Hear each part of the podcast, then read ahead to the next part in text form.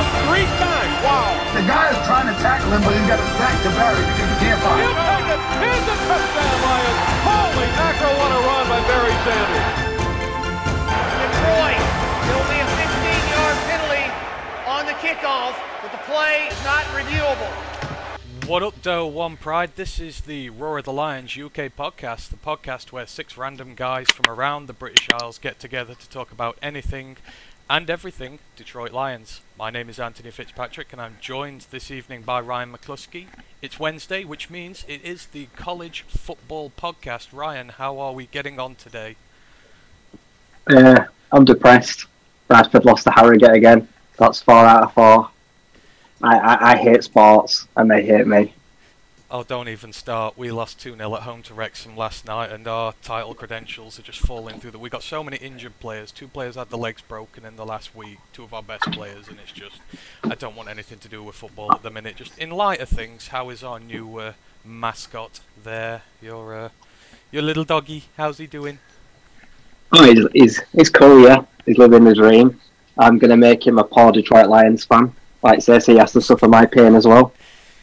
Yeah, absolutely. And if anyone knows of any outfits that can uh, get some doggy gear in for a Detroit Lions fan, Ryan would be very interested to hear from you. I know, uh, I know he is looking. Sorry, Hank, but you're going to have to suffer with the rest of us there. But uh, moving on, as I say, this is the College Football Podcast, and we have a little bit of a special show for you today. This is episode 25. We are on the road to the draft and there are only two stops left on that road. We have the Indianapolis Combine coming up on Monday, and then we have the Pro Day circuit where we will, well, scouts take to the road all over the country. One last chance to see the draft prospects before that comes around. And, you know, there's a lot of information going to be coming your way soon, so what better, instead of just two of us today, we actually have three of us. So, as the men at work famously once sang, there's an Englishman in New York. Well, today for you, we have an American in Poland.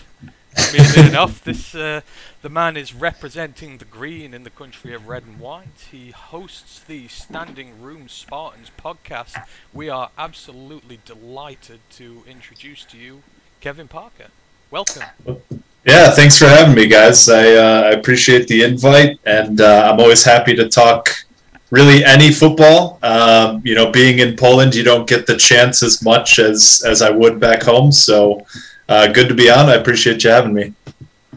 Yeah, no, no, absolutely. It's uh, it's great that you've come on here. I mean, it's just come at the right time, actually. You're looking, uh, trying to focus on uh, some of the conferences in a little bit more detail as we go along. And what better way to have someone who knows his ins and outs, especially here with the Big Ten. So, with that in mind, this is the Big Big Ten show. We're going to be focusing today, having a look at the draft class coming out of the uh, Big Ten, heading towards the 2022 NFL draft, and then we're going to have a little look at the future, as well as we're going to look at some of the recruiting classes for next year. Just before we start, we're just going to go through a little bit of news to start off with. So, um, as I say, the first of the last two stops towards the NFL draft is coming. This is the NFL Combine takes place in Indianapolis, which starts next Monday. Um, was a problem earlier in the week, and uh, it, the event was actually under threat itself because it came out there were going to be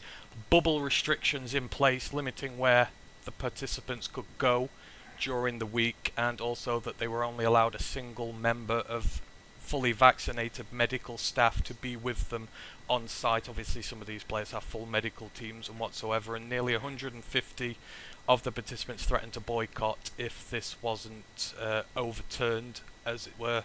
And within a day, the NFL had folded. The bubble restrictions are gone, and everyone is going to be going to the combine as per before. Um, don't know about you, Ryan, but maybe common sense prevailed on this one, really. Yeah, I don't know. It seems like they're a bit of a spoilt brat, negative attitude going on. They're only doing it for their own good. the way I see it is, I understand these strict rules because a lot of countries out there that are still struggling with the pandemic, the amount of vaccinations, a lot of these guys haven't had any jabs. Some have, uh, won't disclose their vaccination status. So I understand trying to limit contact. I think it was the fact they weren't allowed to leave the facility for the entire week, or they would be disqualified and not allowed to take part in actual combine drills, which probably upset them. But it's such a huge part of the calendar year. It was never going to come under any threat. So it doesn't surprise me that the NFL took to it, put its leg between its tail, uh, ran away, and decided to change their mind and give in. So it was the best quick decision on short notice. So that doesn't overall surprise me. Yeah, absolutely. Um, Kevin, I mean, we're going to talk about your draft class obviously coming through the Spartans in a minute, but the combine is coming up. It is a big showcase for some of the players there. Are there any of your guys who are going who could really do with a standout showing at the combine this week? Well, next week, Yeah. sorry. Yeah, for Michigan State, we got three guys this year. So running back Connor, or uh, sorry, running back Kenneth Walker is the biggest, like high profile name. He won uh, a couple awards. The Doak Walker was the the running back of the year in college football. He was second in the country in rushing. One of the best like running backs that I've seen at Michigan State. It was he made a lot of NFL guys look silly all year. Uh, really good breaking tackles, making people miss. Um, I think he's got a really good shot to be a second round pick. Uh, probably looking day two right now. Uh, if he goes out and crushes the combine, he I, I wouldn't be shocked if he was uh, a late late first round pick, but he's a running back, so the position value isn't always there. But behind him, Jalen Nailor's a wide receiver who has all the athletic tools. I think he's going to test out of this world. He might run in the four threes. Uh, the problem with him has always been injuries and staying on the field. So he's going to be somebody who tests really well and could sneak into the back half of the draft. And then Connor Heyward is uh, tight end, H back, fullback, however you want to classify him. Uh, he's had a really interesting story because he was a running back for a few years and really wasn't a fan favorite because he's not the dynamic athlete that you would like to have at running back. But this coaching staff switched him over to tight end, and he really took off. Uh, really good blocker, uh, really good route runner, really soft hands. So not a whole lot of teams kind of employ that H back kind of role, but for the teams that do, I think Connor Heyward's going to be somebody who could make some noise. He's not going to test that well. He's uh, he's a little stocky. He's a little shorter. Um, he's he's not going to be the combine all star that a lot of people look for, but you know a big part of the combine is the interviews and and getting to meet the teams face to face, and I think that'll be really good for him. Oh, definitely. Well, we'll we'll expand on some of that in a bit because I do have some questions about some of these guys who are going there. But yeah, like I said, for a lot of guys, the combine is going to be very important, and we'll get to see that. That is next Thursday to next Sunday. They'll be doing their actual testing, but we do get the fun part first, where we get the measurables. We're looking at Kenny Pickett's hand size. We're looking at how many guys are two or three inches shorter than their schools prescribe, because there are a lot of guys every year who uh, who suffer because of bad measurements by the school. But anyhow, we'll move that on. So that's coming up next week, and we'll go through that a little bit more. Just the last bit of news I wanted to go through. I was wanting to do a segment on this last week because we've been following this scene for a little while now, but. Um, a, the HBCU Legacy Bowl took place on Saturday. Now, if, if you've been listening to us this last month or so, me and Ryan have gone through the um, the HBCU scene quite a bit, going through their combine. Then you had the week last week leading up to it. You've got the All Star game that happened, um, took place between Team Gaither, Team Robinson. They were named after two former HBCU coaches. I can't remember their full names. Do apologise, but ended up in a fairly fun game, although a little bit one-sided out of there. Team Gaither won 22 points to six. On Team Gaither's side, there were a few standout performances. Um, the offensive MVP of the game was Jeremy Hickbottom. He's the quarterback from Tennessee State. He went 9 of 15 for 72 yards, rushed five times for 25 yards, got himself a rush touchdown. And uh, quarterback Bryce Witt from Chowan University went 15 of 21 for 131 yards, a touchdown, rushed three times for 32 yards. And then Juwan Carter from Norfolk State. He got six throws, 50 yards, two for 17 rushes, and a rushing touchdown. It was the quarterbacks who got all the touchdowns this game. In the receiving game, Marquise McLean from Southern, he had a great game, went 7 for 84. And then on the defensive side, Deshaun Dixon from Norfolk State creating a lot of ripples in the draft scene now. I've really got my eye on him. He had a good good week at the Senior Bowl, giving some uh, real NFL caliber tackles, a lot of uh, trouble in that week. He had four tackles, one and a half tackles for loss, and a pass breakup. On Team Robinson's side, a few disappointing performances on their offense. Aqeel Glass, the big guy, obviously, he only went 4 of 15. Ezra Gray, the running back, he coughed up a fumble in there. DeAnderson had catching issues. These were some of their bigger guys, and they really struggled to get anything going. But on the defensive side of the game, Antwan Collier, he got the defensive MVP award. He's from Florida A&M. Got nine tackles, a tackle and a half for loss. And his teammate Derek Merriweather, the linebacker, he got six tackles as well. Um, I don't know if you got a chance to see any of it, Rye, but it's been quite fun for me watching this HBCU scene these last few weeks. There's some guys who I think have really given themselves a chance uh, of getting drafted come up because obviously no one did last year. But I think we can see two, three, maybe even four names this season. Yep, there's a few guys out there that did themselves the world of good and managed to catch the highlights. I think uh, got uh, Dixon, let's say the Norfolk State defensive end. He had the great week at the great week at the Senior Bowl and flew straight out for the game. Went up against likes of uh, Bam Olaseni, some of the best defensive tackles that were on offer there. Uh, was really good in the drills, turning around the corner, showing that good bend when he's able to get around the edge and put that on spur this game. Like I said, one and a half tackles for loss. Did good job getting in the backfield, good in run support as well. Managed to bottle up that offense. Uh, Ezra really couldn't get much going on that day there. Marquise McLean, standout receiver of the week easily. He would test very well, I imagine, in the actual drills. I say, did really well. He's got that nice slender 6'2", 210 frame that's got some ability to put some muscle on it. Tracks the ball nicely. He's a good deep threat, but he's got that uh, good physical strength as well. So he's able to uh, beat out the guys when he doesn't get the most separation. So he's someone that I think has probably got a flyer in the late rounds at the next level. Aqeel Glass, uh, he had a bad day. Like I say, he decided to uh, skip some of the like I say, just come straight for the game. But 4 of 15, he was put on an immense world of pressure by that defence. Offensive line didn't give him too much help on the day, but the accuracy was an issue. There was passes there and completions to be made, but unfortunately he wasn't able to get the timing. Everything looked a bit off. So it's not the great week for him to end on. I feel like he didn't do himself much justice in the game, but going back watching his actual film, I think there's still maybe a chance of him sneaking in, or at least going as an undrafted free agent. So there's a lot of big names there. Uh, I mentioned the safety. Let's say, is it, uh, was he from, was it Florida? Uh, yeah, Antwan Collier.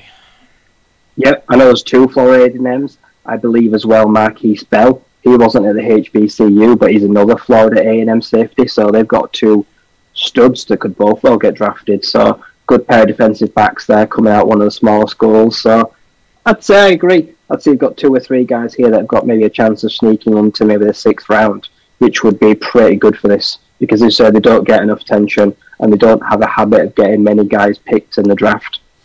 Yeah, no, definitely. I mean, hopefully it's something that really garners steam going forward. But as you say, that there are really some guys here who are going to get themselves noticed. Aqeel Glass, yes, he didn't have the best game, but he aced it in practice all week. He did well in the NFLPA All-Star game as well a few weeks back. So I think his stock has still remained pretty steady despite the performance on Saturday. And obviously he's got a pro day as well to be able to put himself on there. But Deshaun Dixon's a really one that's standing out. The edge from Norfolk State. I'm going to do some tape review on him in a few weeks because I'm really, really intrigued now. There's just so much defensive end talent in this draft, all the way down to potentially the day threes undrafted free agency.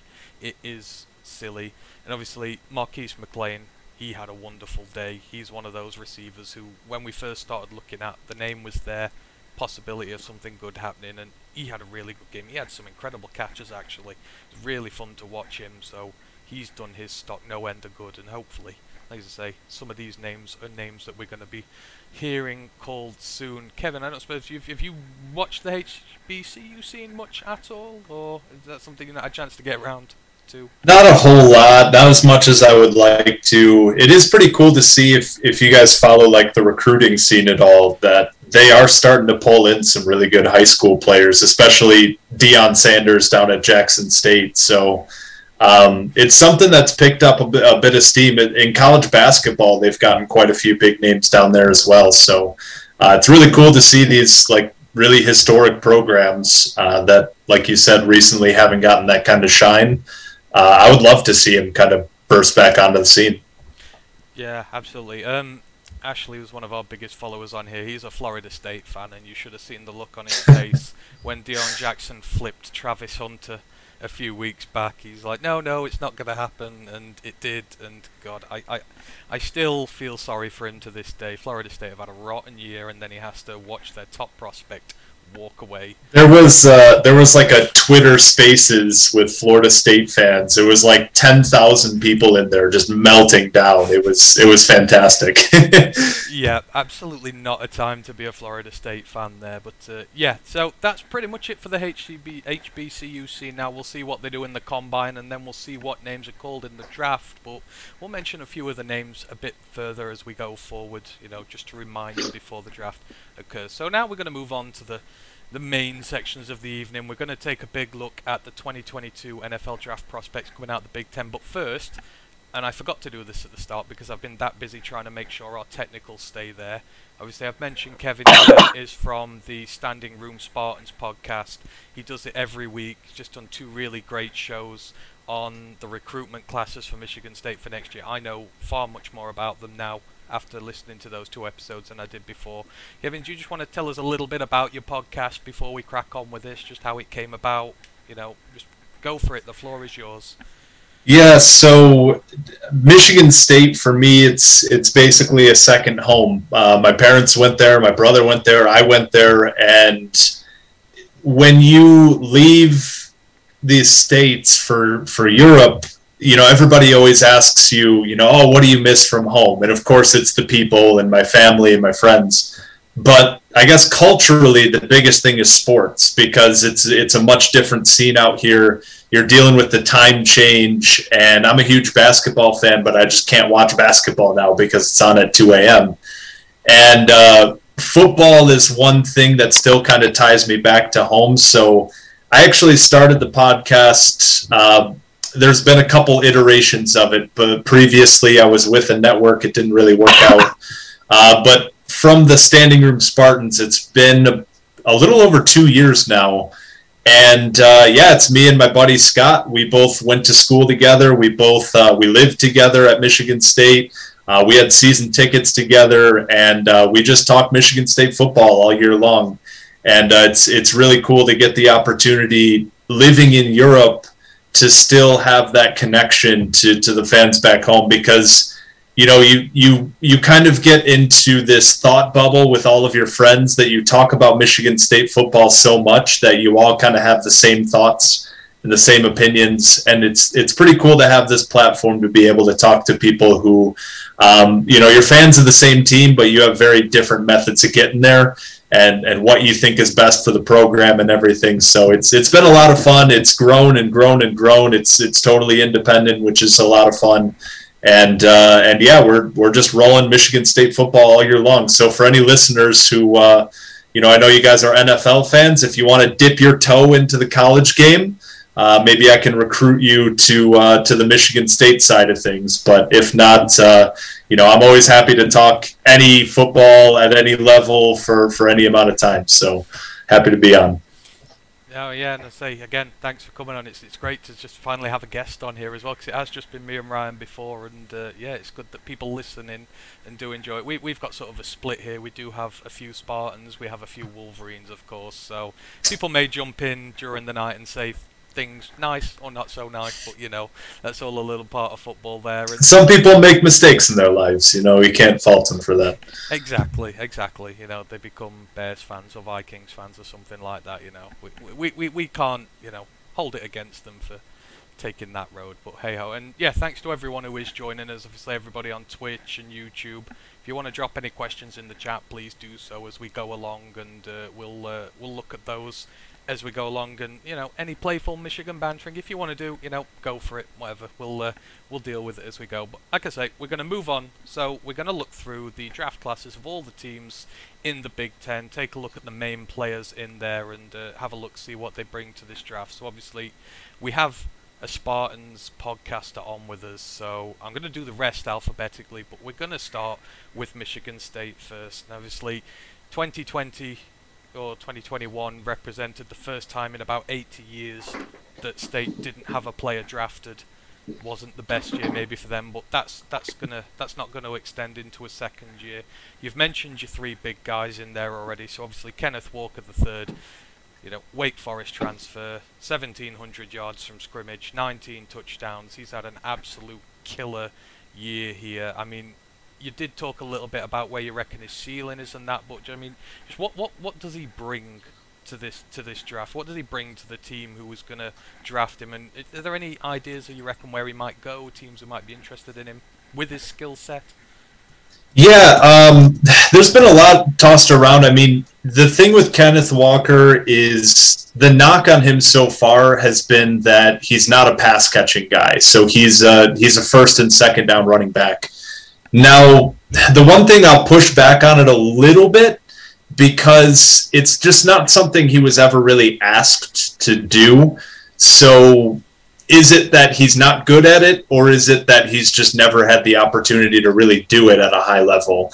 Um, I think he's perfectly comfortable from watching him catching the ball, just physically extending his hands. He has decent hands. Now, you know, is he a Christian McCaffrey route runner or something? Probably not. But, um, you know, there's a lot of teams out there who could use a guy like him. I think the first team that really comes to mind is the Miami Dolphins, um, a team that could really use that first and second down running back. But, you know, he's he's a guy that you just get the ball into his hands and, and let him do special stuff. Uh, he led the country in like every single um, analytical category of breaking tackles and yards after contact.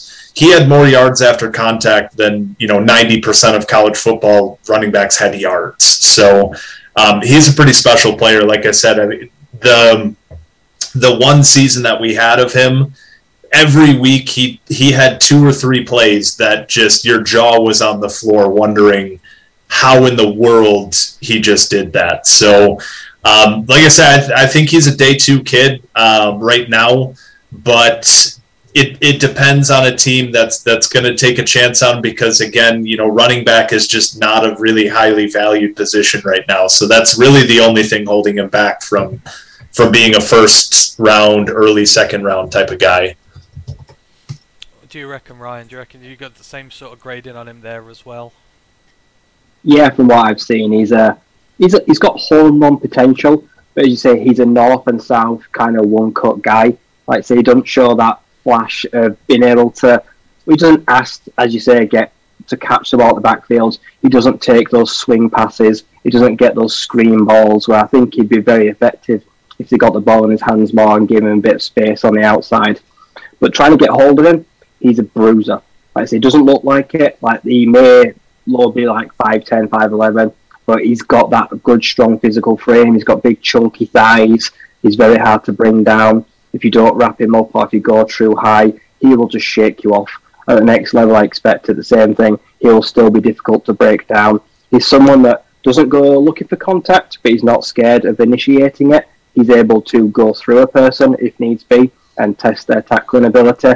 I think he's going to be someone that said that'll be great on first and second down. Try get those chunk players, and then if you have to rotate and give him a break, but there's the potential there to be one day in every every down back at the next level. Like I say, there was uh, there's teams out there that have a need for a primary down back that will do the damage or get first down on the uh, the first second downs and then alternate him or take him out in obvious passing situations. But the uh, the combine, like the gauntlet drills, where you see the balls coming from either side. That's where we'll be looking at him. How his hands are going when he's looking either side, changing direction. So he's got the basics down. He's got everything you want from an NFL back. Just needs to show that variation now. But I agree.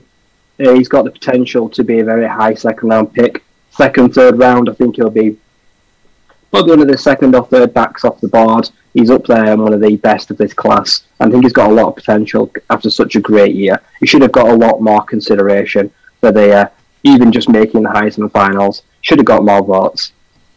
Oh yeah, we we were both on the train that he should have got it, and you know it was absolutely a shame that it didn't there. But I mean, just just to quickly finish off on Kevin, I mean, how big a loss is he going to be for the Spartans going forward? I mean, I guess you have you have players who leave a big hole there, but this must be the first guy in a while who's left a really massive hole like he's going to.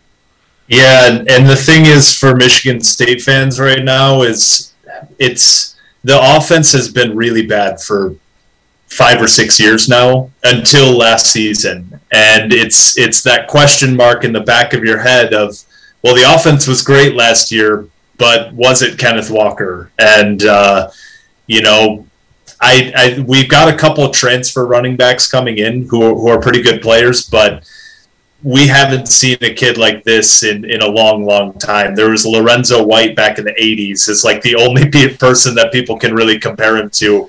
Um, the one thing is, like, he was only there for one year, so it's that, like, flash in the pan. Um, yeah, we're definitely going to miss him. And uh, hopefully the passing game can kind of step up a little bit more next year to make up for it. But the running game is, is definitely going to be hurt without him. Yeah, definitely. Oh, I mean, it was an absolute pleasure to watch him this year. There was absolutely no doubt. Uh, just shout out some of the people. Uh, Ken Stouter's in the chat there. Thanks for joining us, Ken. John Stone's just joined in. What up, UK? Love the content. Well, what up, John? We love you listening to our content. That is what makes it worth it. And we've just actually had our best week for listens ever by about some margin. We've had over 800 listens on the podcast this week. Our next, our previous best was 550. So again, to everyone who's listening, just thanks ever so much. We love you all to bits. Uh, moving on. So obviously you said the offense has been a lot better this year. There's a second guy from your offense who's going in this draft maybe not as high as Kenneth Walker, but Speedy Nailor, the wide receiver, in the last two seasons, he's racked up 1,200 uh, receiving yards, 10 touchdowns.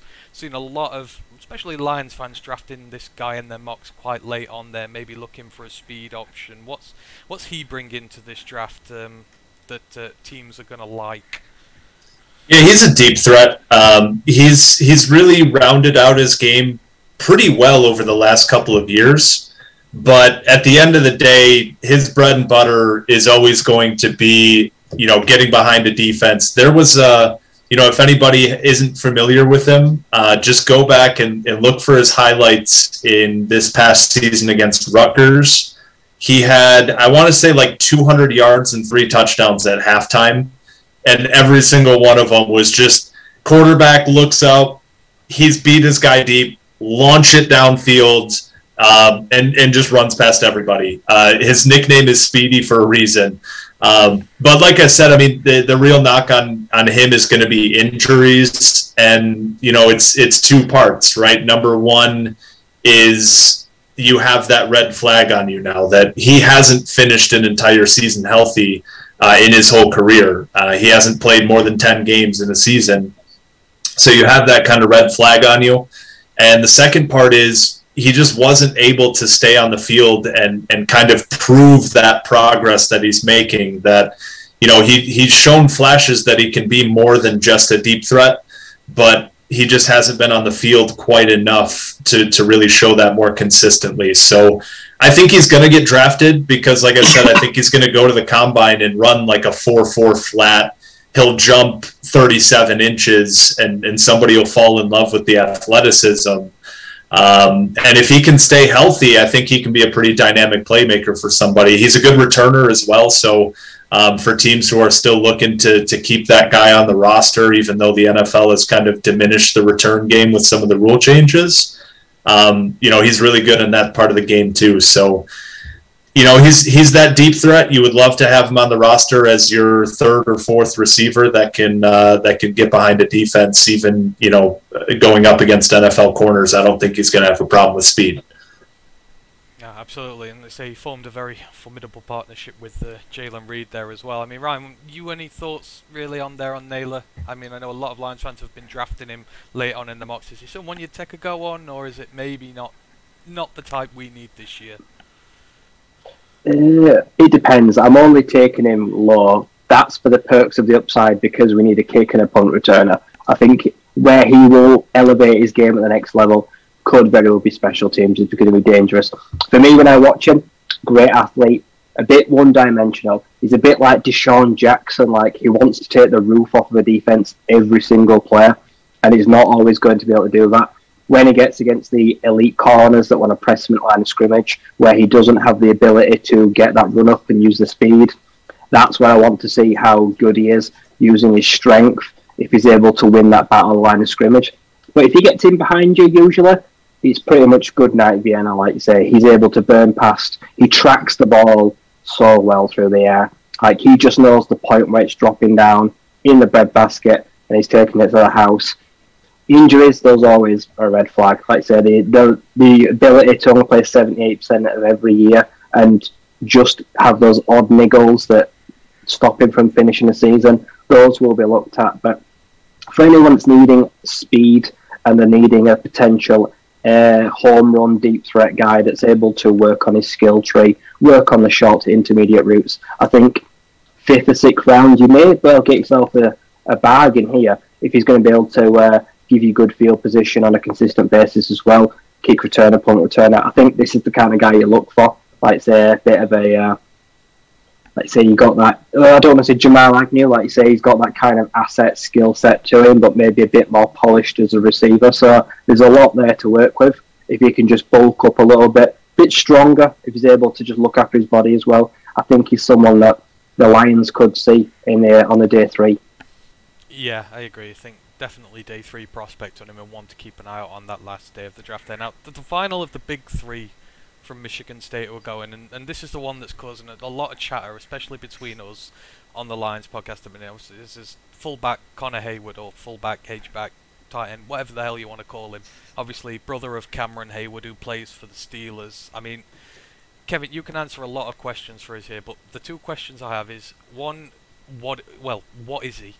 I mean, we've had we've seen him at the Senior Bowl. He was used in a few bits there. He got a good fourth fourth down conversion for us, but I mean, what primarily getting? Because when he first came to Michigan State, he was a running back. I mainly believe when I was looking at his stats, but he seems to have become more of a receiver in recent years. But yeah, what is he?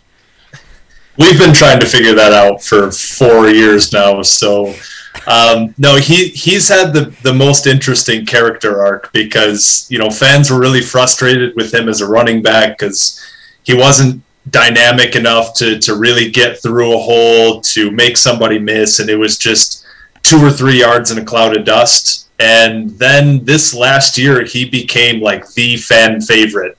He had a couple like highlight plays where he would catch a ball out on the edge and then just run over a cornerback.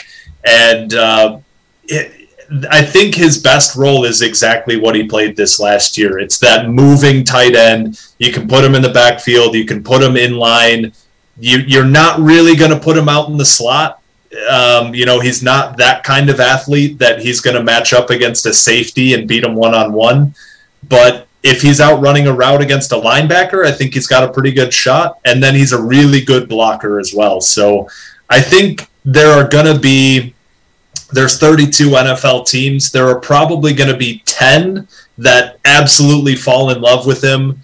There are going to be another 10 that want nothing to do with him because he's not he doesn't fit the athletic parameters that a lot of teams look for.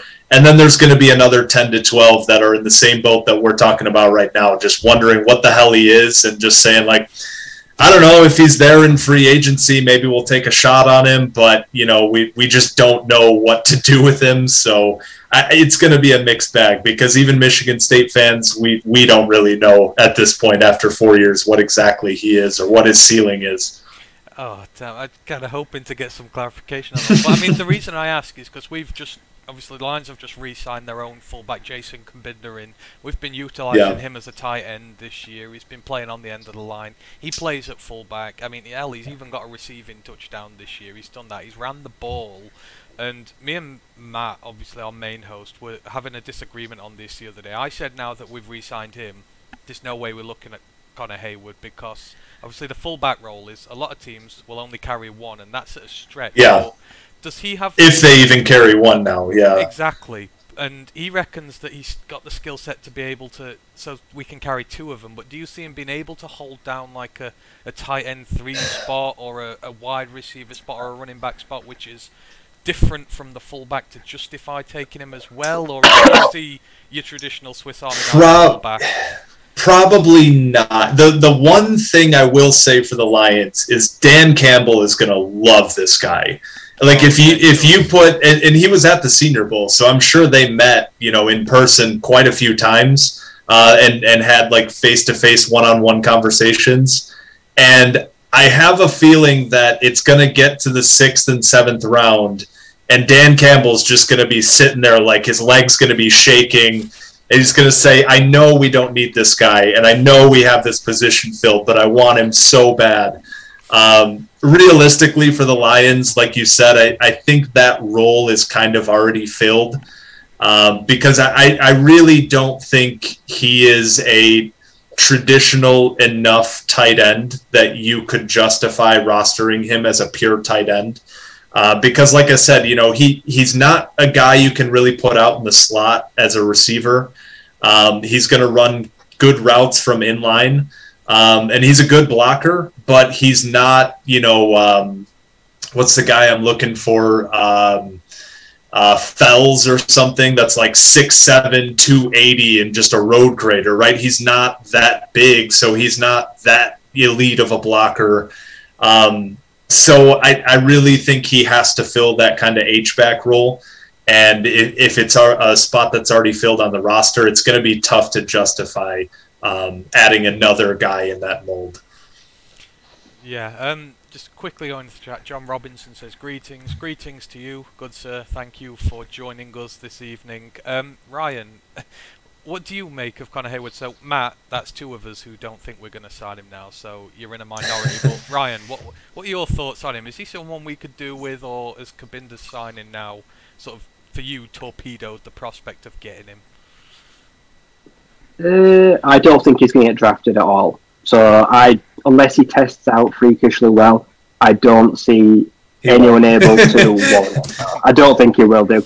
He seems like a jack of all trades, master of none. And when I watch him, I remember Dalton Keene, the H-back at Virginia Tech that the Patriots drafted a year or two ago. He seems very similar, and they've not managed to get him on the field very much that I've seen, which is my worry for him.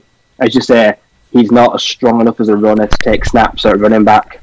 He's not agile enough to go up against a hybrid linebacker safety in a slot, but he's a solid enough blocker to be a fullback or be a, a tight end on the end of the line that releases out.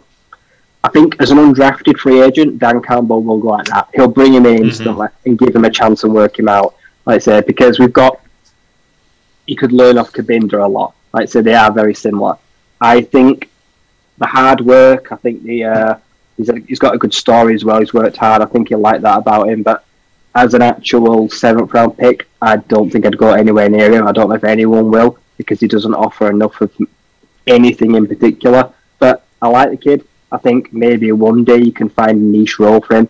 But he's not a Kyle Juszczyk. He's not a Pat Ricard. He's not one of those fullbacks that you can keep on the field and give him 30 40% of snaps a game because there's just not enough for him to do. So can't really warrant a pick on him, unfortunately. But it's going to be fun to watch him, see how teams try to use him.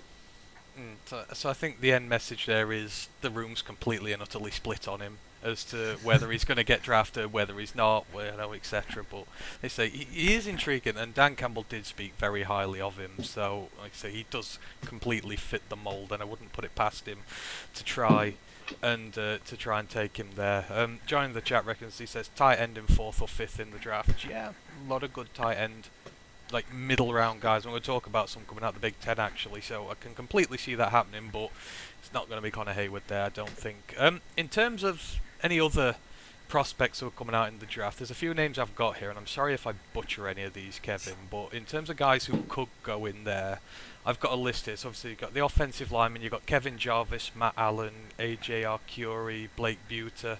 Defensive ends, you've got uh, Jakob Panasiuk, uh, Drew Beesley, and Drew Jordan quarterback Anthony Russo obviously got knocked off his perch early this season. Linebacker Noah Harvey and kicker Matt Coghlin, I think it is there. I'm sorry- Coghlin, yeah. Coghlin. I'm sorry if I butchered any of those names. but is there anyone out of that group who you could maybe see surprising, maybe getting themselves a draft pick or ending up on a practice squad? Or, any of them talented enough to get there?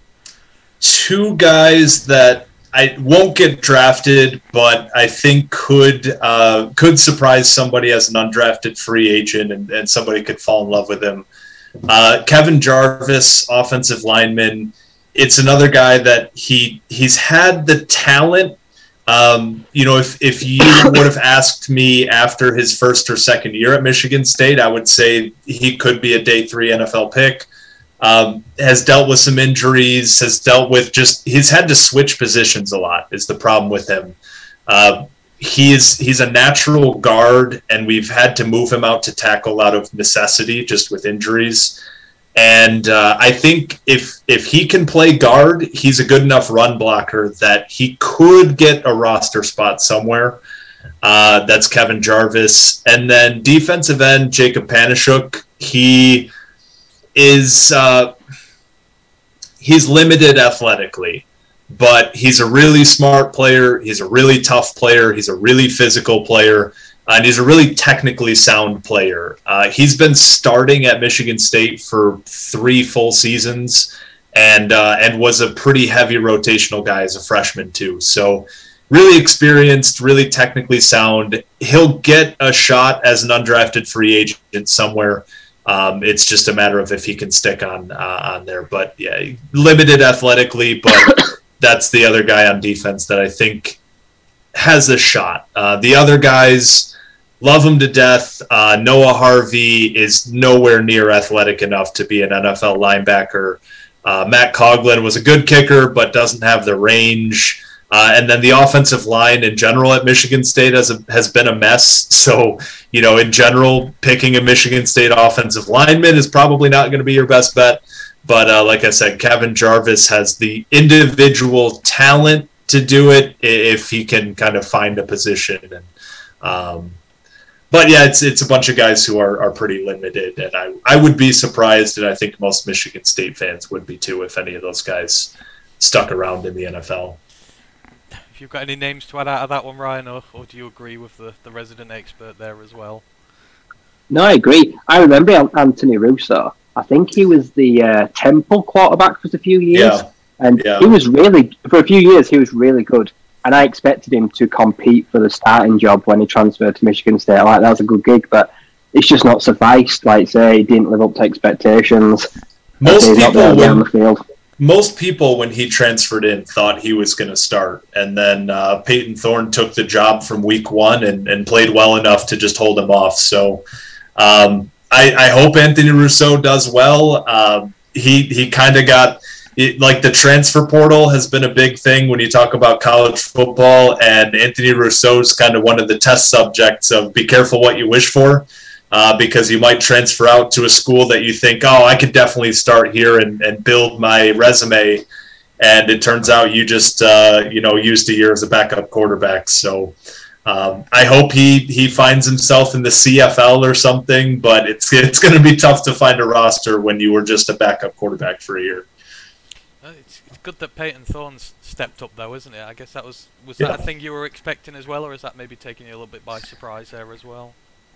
Yeah, me and Scott on the podcast, we we were big Payton Thorne supporters uh, because he he had started the final game of 2020. That was his only start of the year against Penn State, and, and he looked awesome. Uh, he was a little bit up and down, but his highs were really high, and uh, you know, so we were hoping he would get the job. But mostly as Michigan State fans, it was just because he has a lot of eligibility left, and Anthony Russo would just be a one year guy and uh, and then we'd have to look somewhere else too. So, uh, as a Michigan State fan, it was for the best that Payton Thorne took the job. But we we do feel for Anthony Russo. It's a tough situation to transfer in and then be the backup for the whole year and just have to kind of cheer on the team and know that your NFL hopes just kind of took a big, you know, dive bomb. But uh, hopefully he can find a career in football because he's he's got a he's got a pretty live arm. Uh, but the NFL is probably not going to be calling his name. No, shame. Um, before we finish on, is there anything else in regards to Michigan State and the draft that you, that you want to get off your chest while we're here? So we'll talk about the new recruitment class later on. Yeah, not this year. There was a couple guys who decided to come back. Uh, Jayden Reed, you mentioned, a wide receiver, is definitely a name to keep an eye out for next year. He's a really dynamic playmaker uh, at wide receiver. And then Xavier Henderson was a safety that we thought was going to come out. He decided to come back as well. Um, just kind of keep an eye out for that name next year. He's not going to be a first or second round pick, but he's really experienced. He's really uh, been a talented player for us. But yeah, Jayden Reed was the guy. We were really shocked to see him come back. Um, so next draft cycle, when we're uh, when we're on here again, we'll be talking about Jayden Reed as a potential kind of second or third round pick at wide receiver. Okay, right. Well, uh, let's uh, now that we've had a little deep dive into the Michigan State side of the draft here, let's take a look at some of your fellow teams in the Big Ten as we go along. So I say we, we're just going to do it alphabetically and go down through. Don't worry, we'll we'll get to the enemy soon enough, and you can uh, you can have your way with their draft prospects there. But uh, starting it off with Illinois, I mean, there's there's a there's a very wide variety. Of some teams have almost nobody, some have some. I think this uh, these ones fall into the uh, the former category, but Illinois, the Fighting Illini or Illini. Is it Fighting Illini? Illini. Illini. Illini. Yeah. The Illi- I love the name. I can just never pronounce the damn thing right. but yeah, the Illinois Fighting Illini. So I looked through sort of the prospects there today, and they've only really got one prospect in there. So they've got the safety Kirby Joseph. I had him ranked as the like the 84th best prospect coming out of the the Big Ten. So you know he's had a decent year in 2021. He's had 12 games. He's got 57 tackles, a tackle for loss, a sack, five interceptions, a couple of passes defended, a couple of fumble recoveries there. Outside of that, uh, you've got the inside linebacker Jake Hansen, edge Owen Carney Jr., um, centre Doug Kramer, the quarterback Brandon Peters, and the tight end Daniel Barker, but they were all ranked well down in the, the 300s, the 350s, the undraftable category there. Um, I don't know if you played Illinois this year, but you've seen much of Kirby Joseph on there. What are, what team's are going to get with him going into the draft? Kirby, yeah, Kirby Joseph is uh, he's a potential. You know, like a lot of teams are looking for that safety that can play over the top, um, and and he's got pretty good range back there. I saw somebody I can't remember who it was. I saw somebody mock him in the early second round. That one kind of caught me off guard a little bit. Uh, so some he's got some fans out there for sure. Uh, but it, you know he's he's I know Pro Football Focus Focus was pretty high on him as well, but. Um, I do really quick. Uh, Jake Hansen, the linebacker, he's gonna get a practice squad invite. Uh, he's he's gonna get on a practice squad. He might make an NFL roster. He's just that like if he played in 2005, he would be a third round draft pick. But unfortunately, he's playing in 2022. The athleticism is a little bit capped, but he's a really, really sound fundamental linebacker that, um, you know, if somebody's looking for that 4 3 middle linebacker thumper, he could make a roster somewhere, but uh, probably won't be drafted. But just a name to, to keep an eye on. Um, as Lions fans, I know we're looking for anybody and anybody who can help us at linebacker. So um, I don't think he's he's an answer by any stretch, but he'll get on a roster somewhere. I, I could see a shot. If we don't draft a linebacker early, we, we're going to have issues. We, we, we so desperately need one. Um, Ryan Kirby Yeah. Joseph. Do you agree with that? Maybe a second round pick. I've got him as a third round here, but I mean, could he go higher? What, what do you reckon? Yeah, I've seen some of his play. Yeah, I agree that he could play that. He don't fit the Lions because he's he might be that single kind of free safety general that wants to play over the top. We like to play those two three safety schemes, so I don't think we'll put him on the field on an island like he likes to play on. But when he's put under pressure and when he's covering the field side to side, he's got really good hips. He's able to change direction quickly. He's able to pick his target, diagnose a play quickly, and try to come over the top at least undercut it. So he's someone I've seen that is able to help cornerbacks when needed. Hence the interceptions. He tracks the ball well. He's got good hand-eye coordination, so he's able to uh, diagnose a route just as well as a receiver is. You wouldn't put him in the box. Like I say, he's not uh, he's not strong when he comes up to help support in the run. But as a guy that you'd leave on the back end, someone that's able to take the ball away. I'd say he's got late day two, early day three potential at the next level for sure. Yeah, definitely. Um, yeah, in regards to the others, I say, there may be some outside practice squad ones, but not a lot coming out of Illinois there this year. Um, moving on to Indiana, the Hoosiers. Now, you do have a few more prospects coming out, and there's potentially on the offensive side of the ball. Now, Ryan, I know you've specifically kept an eye on one of their wide receivers. Obviously, that's Ty Fryfogle. He's ended up playing 45 games for them, been there a while. He's got 158 receptions, 2,231 receiving yards. He's got 14 touchdowns, although he only did get one this year. Not big contributor on special teams either when it comes to return. But I mean, what have you made of his season? There's, what, what what are his draft prospects looking like coming out there? Well, this season they were terrible. Everyone thought Michael Penix Jr. was the next coming of uh, Tutankhamun, but everyone knew he's massively overrated. So is Indiana. But him and I know last year he had Whop Philyor to go with him. They were a good duo. I'd put him primarily out in the slot and work him outwards. He's got a good crisp route tree.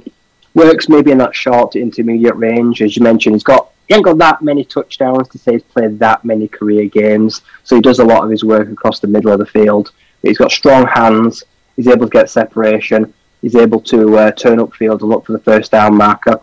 Lacks the top end speed, so he won't test incredibly well. He's not he's not a burner. He's got average build. He has had the odd knock. Like I say, he has been in college a few years because he has picked up the odd injury, but he's going to be that kind of receiver three, four on an offense.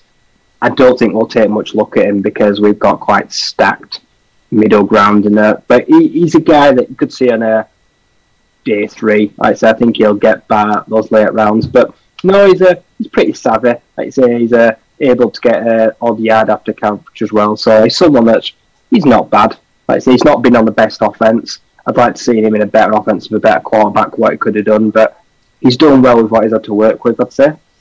Yeah, and he's probably one who's going to benefit from a from a good combine and pro day experience there. Um, a couple of the other guys Indiana have got who you might have heard of. We mentioned this one. So Peyton Hendershot, the tight end, he made the PFF All Big Ten team, surrounded by a lot of Ohio State wide receivers and Michigan linemen. He managed to get his way in there. He had 543 yards, four touchdowns on the season. He's got one and a half thousand yards and 15 touchdowns altogether. So you know, really a good receiving threat from there, although I know he's had a few legal issues as well, which may put teams off him a little bit. And then you've got the linebacker, Micah McFadden, who's in there as well. I've seen him towards day three of the draft, but he's had 42 games, 216 tackles, 36 tackles for a loss, 14 sacks, 4 interceptions, 4 passes defended, a couple of forced fumbles, and a fumble recovery. Now, you know, need to do this as we're going along Kevin, but obviously you've played some of these teams this year. I've had a look at some of the players and how they did against you. Obviously, you beat the Hoosiers just, but Micah McFadden he got a couple of sacks in on Payton Thorne. He had a good game against you. What what do you make of some of these guys who are coming out for Indiana? So you've had Mc, a chance to look at them up and close. McFadden's a ball player, man. That that that's a really fun football player to watch. He's all over the field. He has been for a few years now. Uh, that's a linebacker that just he he fits really well into the modern game, and uh, yeah, I think I think some team is going to really love what they get with McFadden. Uh, plays behind the line of scrimmage really well, shoots gaps, good blitzer. Uh, Fryfogle, just go back and watch if you're looking for like his ceiling. Go back and watch 2020 against Ohio State. He was torching them that whole game. Um, I, I, don't know if the athletic ceiling is quite there, like Ryan mentioned there, but uh, pretty savvy player. I think he'll he'll find a, uh, a roster spot somewhere. Um, Hendershot as well. It, it's it's a pretty talented group from Indiana, and just in general for people looking at stats or film on Indiana from 2021, that that place was just a total shit show. Excuse my my language, but that's the only way to explain it. There were guys like fighting on the sidelines. Half of their team is transferred out it, it was just a nightmare season for everybody. So don't hold it too much against any of the players uh, from this season. No, I definitely agree with you. And uh, like you said, there are a few good prospects to keep an eye out from. You're going to get some good value from some of these guys um, if they go late enough in the draft. Outside of that, um, there's the defensive lineman Ryder Anderson and the running back Stephen Carr, but they're both well down projections, so you may see them on a practice squad. Now, moving on, and to a team that really disappointed. Well, they were really good, and then they disappointed. We got the Iowa Hawkeyes. Um, they may have had an inconsistent season to end it all and may have got absolutely blown out by the Wolverines in the uh, championship game, but they've got some really good prospects coming up to the draft this year, especially on defense. But the one guy you've got to talk about to start with, and the guy who absolutely zero defensive tackles in the Big Ten are going to miss going to the draft. They'll be waving him bye bye, sending him off with a party and everything. That's obviously the centre, Tyler Linderbaum. He was a defensive tackle when he first went there, played his freshman year there, then he turned to centre and just decided that he was going to destroy anybody and everybody who lined up in front of him. I mean, this is a guy who's been drafted. I've seen him get drafted as high as five or six. There really is genuine excitement about him there. I mean, what what just how high is his ceiling, Kevin? I mean, he's he could potentially be a hell of a player this year. Because I mean, some really good safeties went last year, uh, like Creed Humphrey, etc., and they've done really well in the NFL. But this guy, he's got an absolute ton of buzz about him. Yeah, he's unbelievable. Um, the the thing with him is he's got that wrestling background that everybody looks for, so he really, really understands leverage and and how to get under guys and and how to move them because he's a he's a little bit smaller than a lot of the guys he's going against right? He's like 280 285 pounds where he's going up against nose tackles in the big 10 who are 330 335 and he had no problem with it right if if you have a guy lining up across him who's 50 pounds heavier it's not a problem for linderbaum he's he's a stud um, I, I wouldn't be shocked to see him go in the top 10 yeah, Ryan, what, do you agree with that? I mean, he's he's going to be a guy to watch. He's going to go very early, and some teams going to get very lucky with him. Oh yeah, there's a few teams that should consider him, like the Falcons, like picking in that top ten to thirteen spots. Like that's kind of I think where he should go. Somewhere like that should really consider him. It's a, he's a mauler. He's someone that's not got the biggest stature in the world, but he uses his uh, weight. He knows how to gain. He knows when to pull down, when to push up, when to get underneath he uses your body and mass against you because he's not able to use all of his own. Because he understands nose tackle. He understands what they want to try to try get around him underneath him, and that enables him to then negate that moving to the side of the ball. He is like one A, one B, like say that top centre in the draft, else like Alec Lindstrom. But I think this guy will be taken first. Like say, I think he'll go top fifteen. Anyone with dire need and all line, he'll be a day one starter like I say, he's, he's, he's very solid, very experienced, and uh, has been just one of the key parts of a, a dreadful Iowa offense. I watched Iowa so many times this year; they are awful. Yeah, they featured very heavily in some of our reviews, didn't they? And I remember saying that you know even if the offense could be half decent, that could be a good side, and, and they couldn't even manage half decent. They were truly atrocious, and that game against Michigan was just like, oh god. They, the, they, the best case scenario for an Iowa offense is scoring like 24 points. It's it's it's pretty rough, and that's that's a historical problem for them. And and half of those points are probably scored by the defense, yeah. pick sixes, etc. I know. I know. We'll we'll get onto that now. So obviously Tyler Linderbaum's the big attraction to watch from there. You've also got Tyler Goodson, the running back. He had 1,200 yards, I think about eight touchdowns. So he might provide a, an enticing prospect for someone. But you know, some of these defenders they've got are coming up here. You've got Dane Belton, the safety. I mean, his 2021, he's had a great year. 46 tackles, three for a loss. He's got five interceptions, seven passes defended. He's got a sack as well. You've got the experienced cornerback Matt Hankins He's played 44 games for them, 212 tackles, only two and a half for a loss, so not a guy who comes forward too much, but he's got six interceptions, 21 passes defended, and a fumble recovery. I mean, those secondary guys are some of the best in the country there, and you know these guys are going to provide you know really tempting development prospects for, for the right team, I guess, aren't they? I mean, you you were lucky enough you didn't get to face them this year, so yeah, yeah, and and the scariest part is the best one of the group, Riley Moss, he's decided he's going to come back to Iowa. So yeah, Hankins specifically was was a guy that I, I, I really loved watching this year. He's a stud. Uh, that Iowa defense, it's it's really well coached every year. You know, they have defensive backs going into the NFL every year. Uh, this year is definitely no exception. Absolutely. And then you've got the defensive lineman as well, Zach Van Valkenburg. He's in this draft, so he's been there. Well, he's had two seasons of production. 88 tackles, 23 and a half for a loss, nine sacks, a forced fumble, four fumble recoveries in a in a year when defense, you know, the defensive line is stacked in some areas. It's guys like this who've got a lot of production. They're not getting a lot of attention, but again, this might provide good value, Ryan. Well, I, I like Van Valkenburg. I've seen him play a few times. I think he's, I think he's a day three guy currently. That's not big. That's no reflection on him. That's just because this deep is a very large pool of defensive linemen. I, I would love to send a, a fifth or sixth round pick on him if he slides. I would very much. I think I've seen a lot of him in that mold. I watched him a few times. He looks he's not the biggest, but a bit like Anthony Zettel. There was some rawness on the edge. He's able to get in the backfield, secure those tackles for loss. Like I say, he's someone that's able to uh, work inside, but primarily go out to. He was a good part of a, uh, not the best defensive line, but he was able to uh, get his defensive backs, buy them time, put quarterbacks off the throw, get in passing lanes. I saw a lot as well.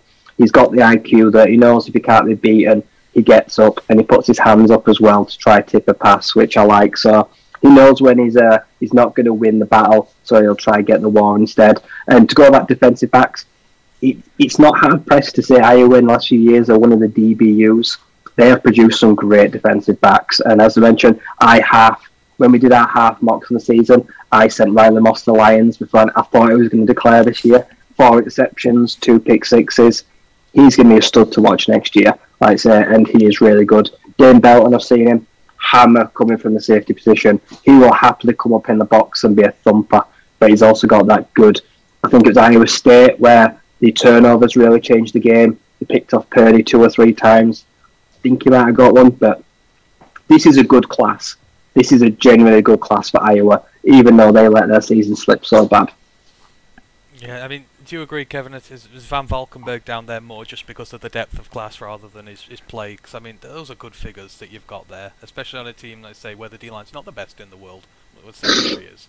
Yeah, and, and Iowa players typically aren't sexy, right? It's not the sexy name that's going to get pushed up the board. So, um, yeah, he's he's going to be a good value for somebody down there. Yeah, definitely. Um, we've got a let's go Kevin in the chat from Connor Flair. Yeah, Indeed. That's my boy. now, yeah, thanks, thanks for joining us, Connor. Do, do appreciate it there. So, that's really the uh, the main group from Iowa. There, um, you got the kicker coming up as well, Caleb Shudak. I can't remember what I remember. He's a stud. Uh, yeah, you know, it's always tough to project a kicker, but he's a good one. Yeah, definitely. Unfortunately, you know, Ryan's got his favourite kicker. He's he's a Nick Sciba fan from Wake Forest, and you know he's the only kicker who exists. he's he's the only kicker who exists in college football for Ryan. So, um, but yeah, I don't blame you. That's a good one to uh, to latch onto. Yeah, definitely. So yeah, Caleb Shudak, the kicker, he's declaring, and then their offensive guard Kyler Schott is as well, but he's projected somewhere down near 400. So don't know how much we're going to see of him. Uh, moving on next, we've got uh, Maryland. Um, we had to get this pronounced during the season. I kept calling it Maryland. I have to. I don't know why it's called Maryland, but hey, it is. They've been a fun team to watch this year. Obviously, Taulia is now the uh, the quarterback there. Now he had a bit of an up and down year. We were really bigging him up at one point, but they've they've got a few prospects again coming up. Not the not the deepest class there, but maybe the name that stands out most as a an intriguing development guy in there. there's really two of them, but one on both sides of the ball. So you got the tight end Chigoziem Okonkwo. Um, again, Kevin, I hate to bring this one up, but you know when you played them, he had a great day. He went eight yeah. for 112, two touchdowns. Although it's fair to say the passing defense last year was was the massive Achilles heel for you guys there. But he sort of had a day there. I mean, what, what did you see from him that day that caught your eye, if anything? Yeah, unfortunately, a lot of people had a day against us passing last year, but no, he's athletically he's as gifted as any tight end you'll see coming out in, in the recent years. The the thing with him was uh, it was a big story during the broadcast of the game. I remember bringing it up, and I've seen it since. Is uh, he had some like heart issues that kept him out before last year. So his, you know, full career production isn't what it could be. And I'm sure that's something that's going to be uh, something that scares away some teams. There was some um, issue. I think it was like myocarditis. I'm not 100% sure, but there were some heart issues. So that's that's something that's obviously really serious, and some NFL teams are probably going to just avoid altogether. But the, the, athletically, again, the kid is an absolute stud, and uh, he made quick work of the passing defense for Michigan State. But he's he's one of those 240 pound guys that runs like a 190 pound guy. Yeah, definitely. Um, Ryan, I know you're not as high on the tight end class this year as I am, but he's this guy's another one who fits into that sort of middling group of tight ends who could potentially be really good this year. But obviously, there's a lot of development amongst all these guys. Oh yeah, in in, in general, the tight end class, let's say, there's some fantastic athletes. There's some great blockers. There's some true pass catching threats. There's a small minority that kind of bring that all together. Like I say, I, I remember watching this game now. Maryland were fun to watch last year. They weren't very good, but they're fun to watch. Taulia. That's the story of Maryland football. They're not very good, but they're fun to watch. Taulia is either really good or really bad. Like you don't get much in between. It's such a pass-heavy offense. Like they just live to die by the pass every week. So his numbers might have been inflated at times, but he won't be used like that at the next level. I think it'll be the blocking. Like I say, if he's got, if he can use that whole 240 pound frame at the next level to uh, sustain blocks on the offensive line, and then use that ballerina like nice agility in offense where he looks smaller than he plays. He could be a potential stud. Like say, he could go day three, and he could be someone that is that option for tight end two or three on the team. So it could be someone that could be one of the darlings, one of the sweethearts of the draft if it fall if he tests well though they will get the medical and they will get the doctors looking at him to give him a full clean of health. That's the only thing that could stop him. Yeah, yeah, yeah, definitely agree with that one. Once Trey McBride's off the board and he's the tight end love this year, you're down into development territory, but a lot of potentially really exciting guys. Um, Don Burr is in the chat. He says, "Yo yo, what up, do Don Burr? Thank you for joining us as always." The other, the other guy I got sort of mixed in for this Maryland safe, um, class here for the draft and I know this because our own Oliver Hodgkinson over here picked up on him, and he seems to be quite high on him. That's their safety, Nick Cross. Um, he's had a productive career for them 134 tackles, 5.5 for a loss. He's got 4 sacks, 5 interceptions, 10 passes defended, 3 forced fumbles. The one thing I saw on the tape, especially that he put up, this guy zips around and never stops. He's, he's, he's seductively fast, I think, is the thing there. But this is, again, another guy who's provides a lot of potential upside for the right team there. Have you seen much of him, Kevin? He's he's a Swiss Army knife kind of guy. I think a lot of teams are going to like him because he can cover a tight end, he can cover slot receiver, and he can also fit in the run game. So uh, he's a fun player. I think he'll find a he'll find a spot somewhere. Ryan, do you see much of him either? Uh, I watched odd Maryland game this year. Yeah, I think primarily he'll start as a special teamer, where I think I'd expect him to excel. You'd put him on a kickoff team, he could be a gunner. So he's someone that will provide great value, which is enough to sustain a roster spot. And then if you mix him in on the field as well, good tackler, coming downhill, can pretty hard, good nose for the ball as well, force fumbles. So he's someone that knows how to finish a play.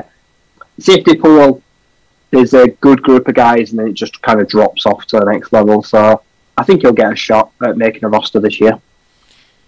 Yeah, this is I mean, this is the argument that we've been having now just just for ages and ages um, in regards to Kyle Hamilton. It's just like you know, I think this safety class does drop off quite a lot, and that's why we need to go after him there. But again, you know, there are potentially these guys who can who can come out and get the job done. So is he. But that's enough of Maryland for now. I remember I remember us predicting them to be Iowa, and they, they got absolutely rinsed by Iowa. I think they gave up a. that was a boat race, yeah.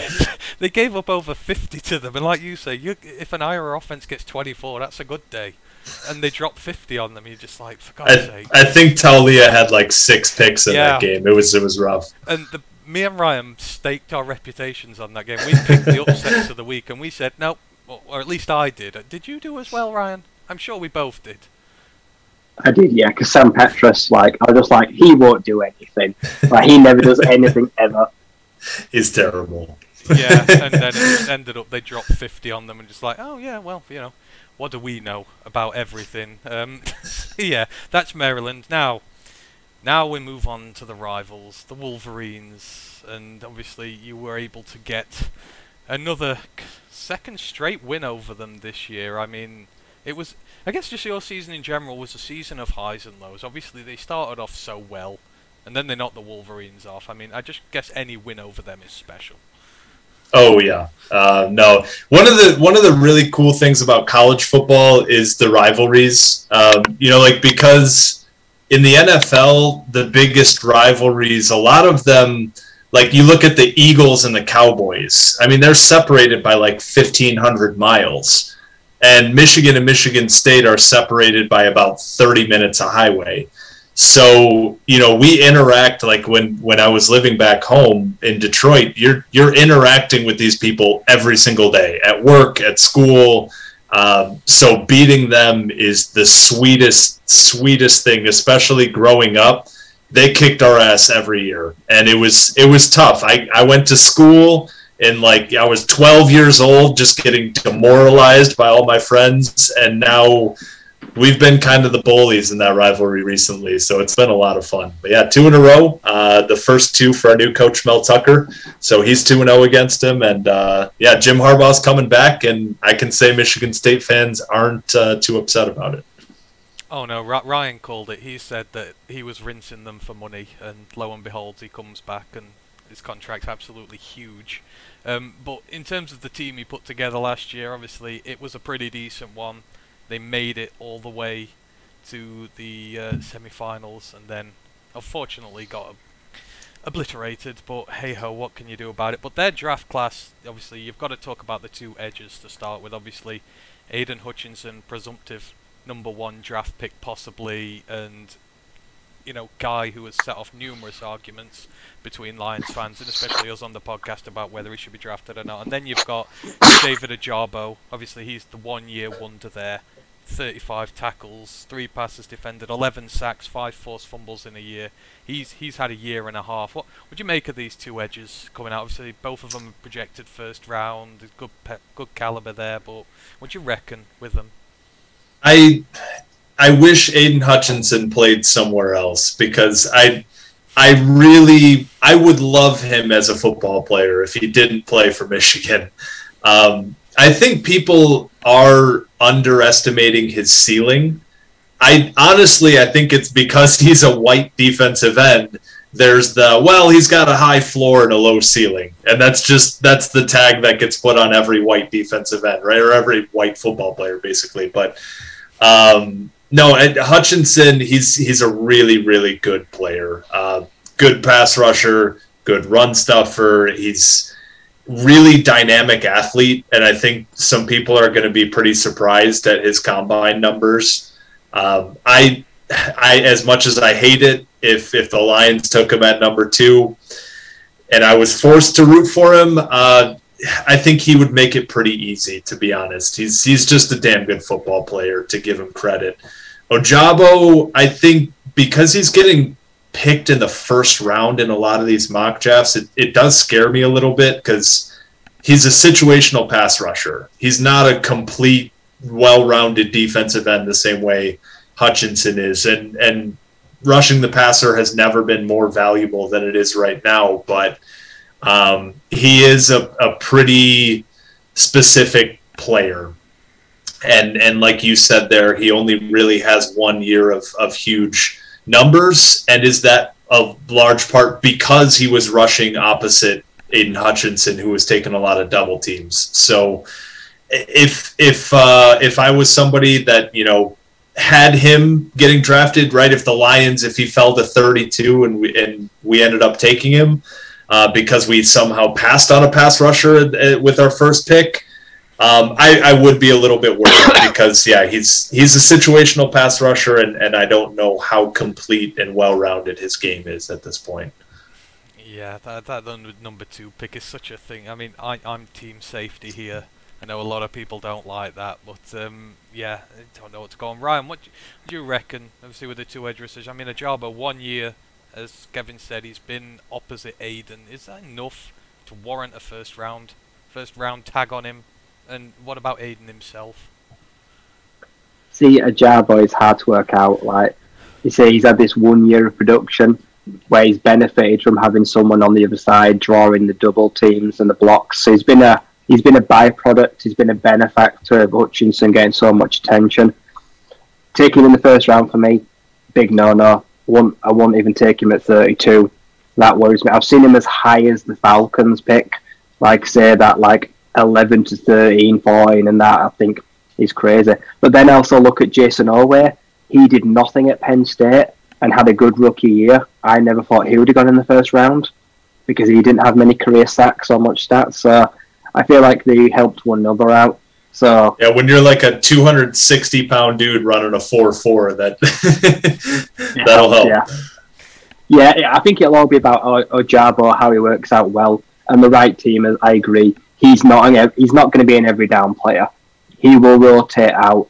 He isn't the best, I don't think, in run support or setting the edge and containing the run. I think he'll be someone that will want to get after the. Uh, he might be like a Micah Parsons. He gets after the quarterback, and that's what you ask him to do. If he's able to do that successfully, carve out a role for himself. Whereas Hutchinson is a little more well-rounded. I was happier in the run game as well, better at setting the edge and helping up and uh, supporting his people on the inside. So he's more of a team player but still technically gifted as well to beat his offensive lineman, rips, pulls, hands, using more technique than pure athleticism, and we're still able to get the job done at next level. Everyone knows I'd like Kyle Hamilton. If we take uh, Hutchinson at two, I won't be upset. I'll be like, that's good. I expect him to be an instant upgrade because Okwara got that lingering injury. Trey Flowers, don't want to see him anywhere near the state of Michigan whatsoever. Get rid of him. But yeah, so he'll be a day one starter, Will Hutchinson. And I don't care who he supports. I don't care if he's never been a Lions fan. Like I say, he's a blue chip, and I expect he will put in a real good shift and he'll win the fans over very quickly. I think Hutchinson getting taken at number two. The the thing is, it would it would be pretty similar. The problem is it's at number two, but it would be pretty similar to when we took Ragnow a few years ago. It's one of those picks that you're not like oh my god, this is crazy. You know, we're sit, but it's just like, all right, yep, good pick, good player. Move on to the next one. Like it's it's just kind of that that guy that you know is going to be a good player. And uh, yeah, unfortunately, he's a Wolverine, but damn good football player. I don't know what I can say. I, th- I think the only thing, as far as I'm concerned, is is he a number two caliber right. pick? Because there's no quarterbacks round this year. Is is he like in the Jadeveon Clowney territory or Myles Garrett when they were taken up there. That's the problem for me because with a lack of yeah. true quarterbacks and you know guys at the top, I feel like the guys who are right at the top, you know, they're really good players, but are they worthy of the picks there? I just I don't know. To be honest, it's it's not the year to be drafting number two, unfortunately. But no. it is a good year to have two first round picks, but it's it's not a good year to have one of them be number two. But it's a yeah. good year. Feel... It's a good year. We've got both New York teams just behind us with multiple picks, and they right. may be stupid enough to trade. I feel safer taking Hutchinson at two than when we took Ezekiel Ansah because that was that that was a boom or bust pick that turned into a bust. This feels a lot safer than that, even though he's going a few picks earlier. So that's the only cons- consolation for me. Yeah, yeah, agreed. Um, Debt Fan Man is in the chat. Thank you for joining us, Debt Fan Man, as always. He has asked us a question. I'll finish off this Michigan summary and then we'll quickly get onto that. But see, we've talked about the two presumptive first round picks there. There is potentially a third one, but this is because we're in Wolverine circles and they're really hyping their guys up here. That's obviously the safety Dax Hill. He's been projected very high in some mocks, maybe a bit too much for my liking, but you know, he's had himself a good career. He's had three years 150 tackles, seven and a half for a loss, just a half a sack, but four interceptions, 15 passes defended, three fumble recoveries. I mean, one's a bit too rich for him here, but you know maybe as a good development guy a little bit down the road, possibly, but but definitely not one. I think he's better than Jabril Peppers was coming out, uh, like as a Michigan, you know, like that versatile Michigan safety So Jabril Peppers was a first round pick, but he was also just really hyped his whole career. Daxton Hill has been a little bit more under the radar, but um, I, I I wouldn't be shocked if he slipped into the back end of the first round. I think he's a really good player. He can cover tight ends. He can cover running backs. Um, I, he's even taken a few snaps at corner too, so he, he's pretty versatile piece. I think he's better than Jabril Peppers was coming out. So uh, I think somebody will definitely take a shot at him at the latest in the middle of the second round. But uh, yeah, no, I, I think Daxton Hill is, is a legit NFL prospect. Ryan? First is way too rich for my blood with Dax Hill, unfortunately. I, I've got him as like the third safety I'd take. Like Hamilton, I like Brisker, who will, will come on to. I'm, I'm high on him.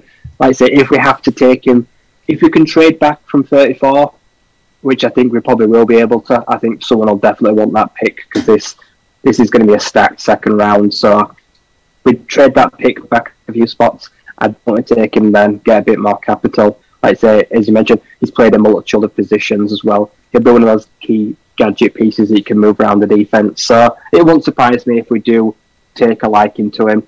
And uh, I'm, I'll be working on that. I'll be fine in the second round.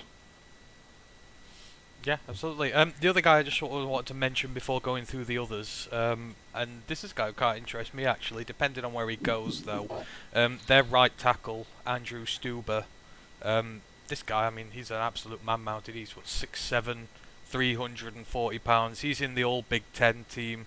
Just coughed up one sack in 2021. That was against Georgia, when quite frankly, you know, I think every offensive lineman in football coughed up a sack to Georgia last year. The way that front seven played. Um, 350 pass blocking snaps. It was just the one sack he gave up, three quarterback hits, six quarterback pressures, and obviously Michigan ran the ball incredibly well last year through him there. I mean, he, re- you know, the tackle class, he could potentially be, you know, one of the better guys coming out this year. I think he's got the frame, he's got the ability to do it. I mean, I don't know what do you think, Kevin, about him. I, I, I quite like him from what I've seen their whole offensive line was just dominant all year. So um, he's probably the best of the bunch. And uh, yeah, I mean, I, I can't speak too much to him like personally as a player, but if you're taking a Michigan offensive lineman that was on the the starting lineup this year, you're probably going to be in good shape. Yep, like I say, I'm not opposed to Lions spending capital on offensive linemen if he can play a bit of guard while he's training if he wants to play tackle at the next level, if we need him to move him around or fill in. Like I say, he's going to be good. We want to run the ball, and he's good at running the ball. They were good as a unit. They were strong in run support and run blocking. So that's where I think I'd like to see him excel and expect that huge frame as well. Like I say, he looks like a bit of a mauler. He'll be someone that'll stand out on the end of our line. So I'd be, a, like I say, if it's one of the later rounds, I'll take a flyer on him. Mm, I think he's in round three territory at the moment, so possibly, you know, we've got quite no. a few picks at the top, but we'll see. Yeah, we've got a compensation pick, so third round. Yeah, well, I mean, we've got the first and as long as the first and the seconds go on bona fide starters straight away, you never know. Um, so with the rest of the Michigan class, so you got the running back Hassan Haskins, outside linebacker Josh Ross, the defensive lineman Chris Hinton, safety Brad Hawkins, cornerback Vincent Gray, their center Andrew Vastardis, and their place kicker Jake Moody. I mean, I know they're your rivals and all, Kevin, but is there anyone from that group who you expect to do better than they've been given, they may be hyped up for, or anything at this moment in time? I I will say like you know I have to play the the anti rival here, but Vincent Gray, if anybody's trying to mock him into somewhere, just just avoid him like the plague. He's gotten torched year after year by Michigan State specifically. Um, yeah, he's he's. I know corner is a tough position, but he's he's he's not it. Um, Hassan Haskins is a really good running back. Uh, that's a guy that I think you know you could probably take in the fifth or sixth round, and uh, and be pretty happy about it. Though I I liked Haskins as a player. Ryan, any anyone else you fancy out of the, the rest of the Michigan class? I saw Brad Hawkins play at the other safety, Dax Hill's teammate. He was he looked pretty good when he was on the field. I don't know how his play will project to the next level, but I'm not opposed to picking two safeties or picking them one up later rounds. I'm the other way in Haskins. great college player, but for me, when I look at this running back class, I, d- I don't see it at the next level. I've got a lot of backs ahead of him at the next go. I don't think he's going to be a standout NFL back. I think he'll be a, a part timer, a rotational, someone like that. So, but rest of it is not too much to say. No, expect to see a lot of Michigan players early on, and then maybe not so many later on. Maybe more on practice squads out the rest of them. Um, so that's everything really for the Wolverines there. Just before we move on, he said Debt Fan Man dropped us a, a question in the chat. Now, obviously, we've had the chatter this year, the uh, this week. The Commanders said they were going to let Chase Young go, possibly for a quarterback in there, and a lot of Lions fans have been hypothesizing, what if we got Chase Young and the number 11 pick, and we gave up the number two pick and Jared Goff. I mean, Ryan, uh, maybe quickly, is that a deal you'd do? Would you take that? No, I'm not giving him two. They can have Goff and 32, and I'll just take Chase Young. Yeah, I think I'd, I think I'd agree there. I'd, I'd, I'd, I'd give up two for Chase Young. Oh, really? Yeah, I that kid that is you know we're talking Big Ten prospects. That might be the best, like including the Bosa's. That might be the best Big Ten prospect we've had in in a long time. That kid was an absolute freak coming out of Ohio State. And I know he's had the injuries, but um, no, I I think so highly of Chase Young. That you know you you compare uh, what you would get out of like an Aidan Hutchinson that we were just talking about it too. I think Chase Young is just so much more gifted, and uh, yeah, I would I would do that. I don't know if they would love Jared Goff enough to make that deal though. I, yeah, I feel like that's th- possibly the sticking point there. Right. Potentially something to it. So, if if you were hoping for a conclusive answer, Debt Fan Man, you've got one definite yes, one definite no, and one in the middle. hey ho, you know, take make of that what you will. Um, but anyway, we'll we'll come back to the the Big Ten classes. So next up, uh, we've got the uh, the Gophers, Minnesota. Obviously, unfortunately, lost most of their running backs to injury throughout the season. Bless them, some pretty pretty bad ones in there as well. But they ended up having a decent season. Just ended up missing out on getting to the championship game by about one game. I think three teams finished on six wins in that little group there. But th- they've got a couple of very interesting prospects. Now, obviously, the big one, our friend Lucci did a uh, a review of him lately. He's one of his favourite players in the draft, and this is the reason we don't want to go edge at two. There's so many good guys who are coming out here. This this this, edge class is absolutely stacked. It's not a lie to say it's stacked as anything. And the boy wonder himself from Minnesota, Boye Mafe, Um, his 2021, he had a hell of a season. 34 tackles, 10 of which were for a loss, 7 sacks, forced fumble. He balled out in the Senior Bowl. I know he had a forced fumble in that, he had sacks in that, he had tackles for loss. He made the life of offensive tackles that week absolute hell. I mean, you know, talking about the edge quality coming out of here for for a guy like Boye Mafe, if he reaches his potential, you're getting a guy potentially who's as good as these guys who are going in the top ten, are they not, Kevin?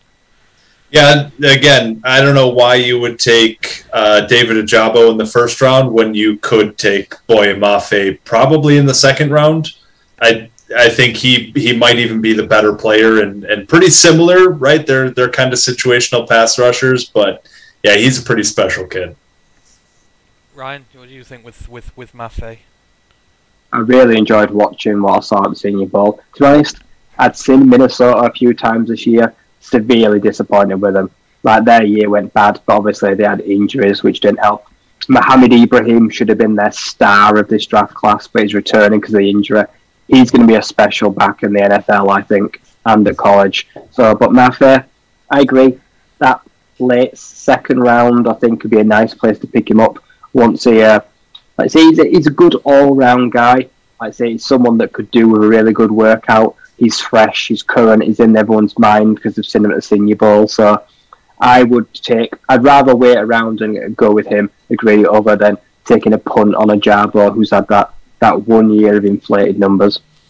Yeah, I mean this this this edge class hanging around the the edge of the first and the start of the second, I think it's just something completely special. You've got Enagbare, you've got Cameron Thomas, you've got so many of these guys here that are just going to provide such good values for players. And Mafe is going to be going to be right in there. Now, the the other one from Minnesota I circled out for this year because you know, again, so much potential there. That's their offensive tackle, Daniel Daniel Faalele.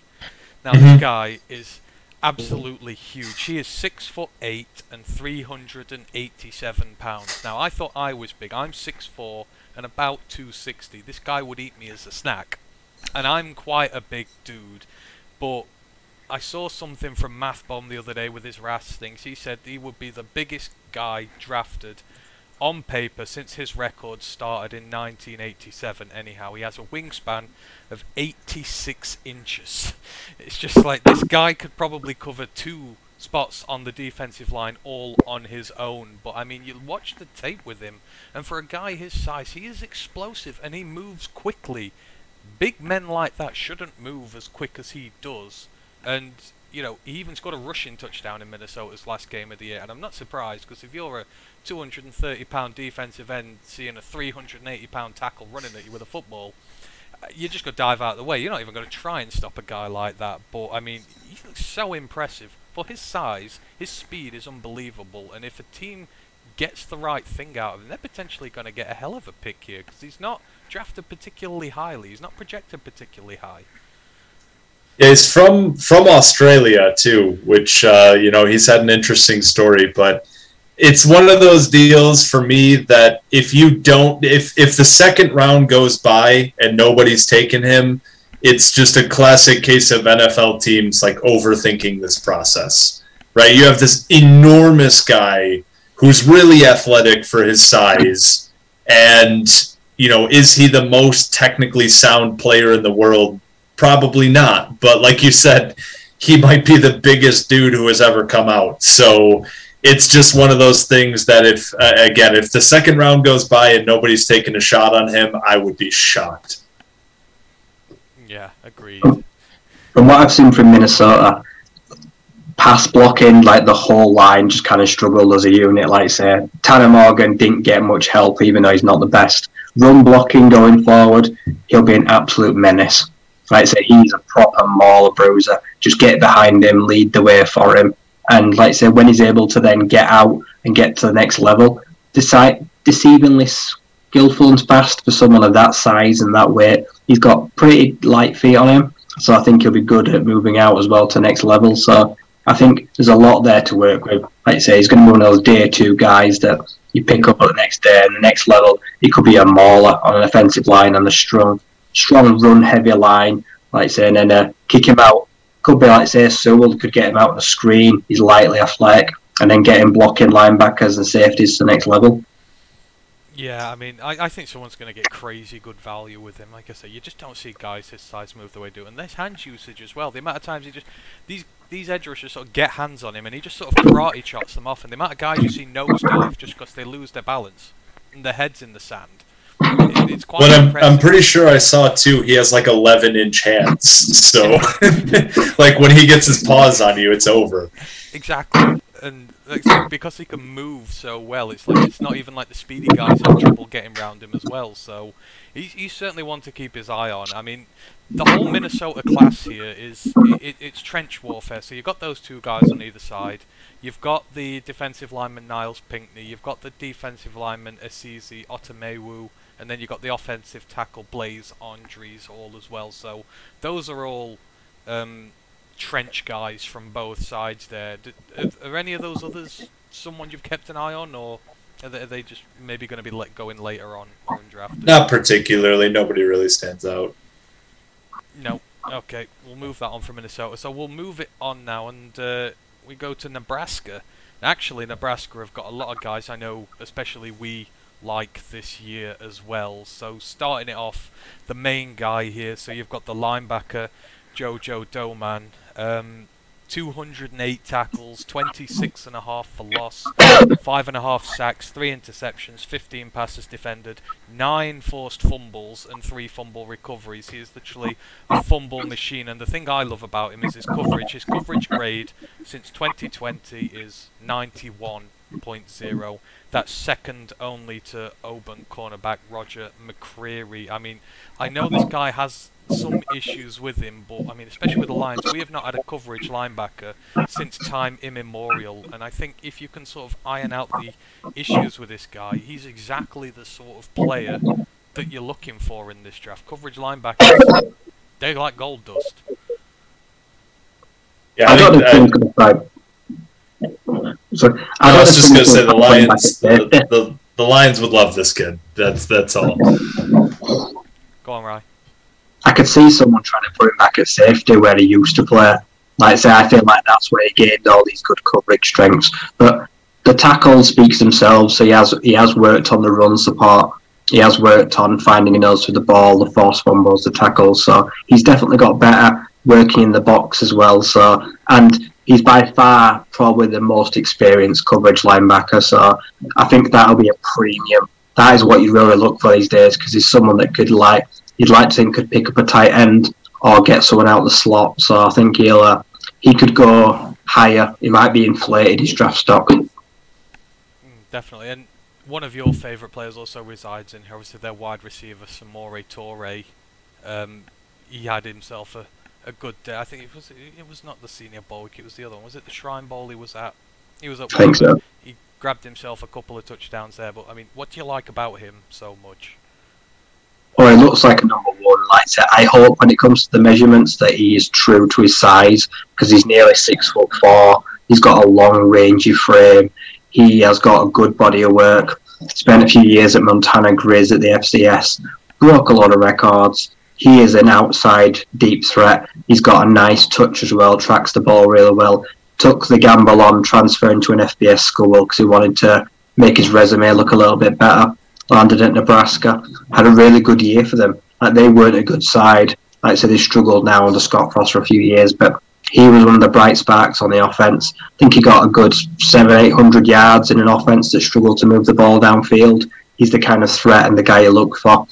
He's got a good frame that could put a little bit of weight on. I think he will probably slide right in the later rounds, but he's someone you could pick up to be a proper gem. I think the Lions could make a really good project out of him because he's look, he's what you look for for an outside guy. Well, fi- yeah, definitely five 100 yard performances he had this year, but not against Michigan State. They only let him go for four yards and one reception there. They they did something right against him that day. Shockingly, the Michigan State pass defense actually stepped up. Yeah, and Adrian Martinez is probably not the best quarterback in the world either. Well, that's that's probably the biggest selling point for for Toure, right? Is you can put up 800 yards with Adrian Martinez at quarterback. Imagine what he could do with anybody else. No, absolutely. Yeah, like you say, that's probably one of the big selling points there for him as well. So the other, the other sort of receiving option there was starting to garner a lot of interest as well. Now I must admit I've not heard his name mentioned much, and I'm wondering, Kevin, if you can shine a bit more of a light on him. But their tight end Austin Allen. Now this guy is, I think he's about six nine or something stupidly tall. But this year he's had 602 yards and a couple of touchdowns. Uh, the catch radius of this guy is absolutely ridiculous, and given his size as well, he blocks really well. But he's a name that had not come on the tight end radar for me for a while. Have you seen much of him? What what what sort of player is he? Well, Nebraska fans, from what I've seen on on Twitter and stuff, it was one of those guys that they kept wondering why Scott Frost wasn't featuring him more. Because, like you said, he's like six eight, six nine, whatever it is. I'm, I'm interested to see what it, he actually uh, weighs in at. But um, yeah, he's he's somebody who will just box you out at the catch point. Um, he had a, I think, a couple hundred yard games this year. So, um, an interesting prospect, if not just for the size. But uh, I'm, I'm double checking right now. He had like 600 yards this year, like you said. So, uh, but I, I do know. I remember going into the season, kind of listening to a lot of preseason stuff from different like Nebraska football podcasts and stuff, and they were a lot of them were pointing to him as a guy like hey, we got to get this guy involved because he's he's got the size, he's got the athleticism, and and we're kind of lacking those middle of the field options. So he's a very interesting prospect.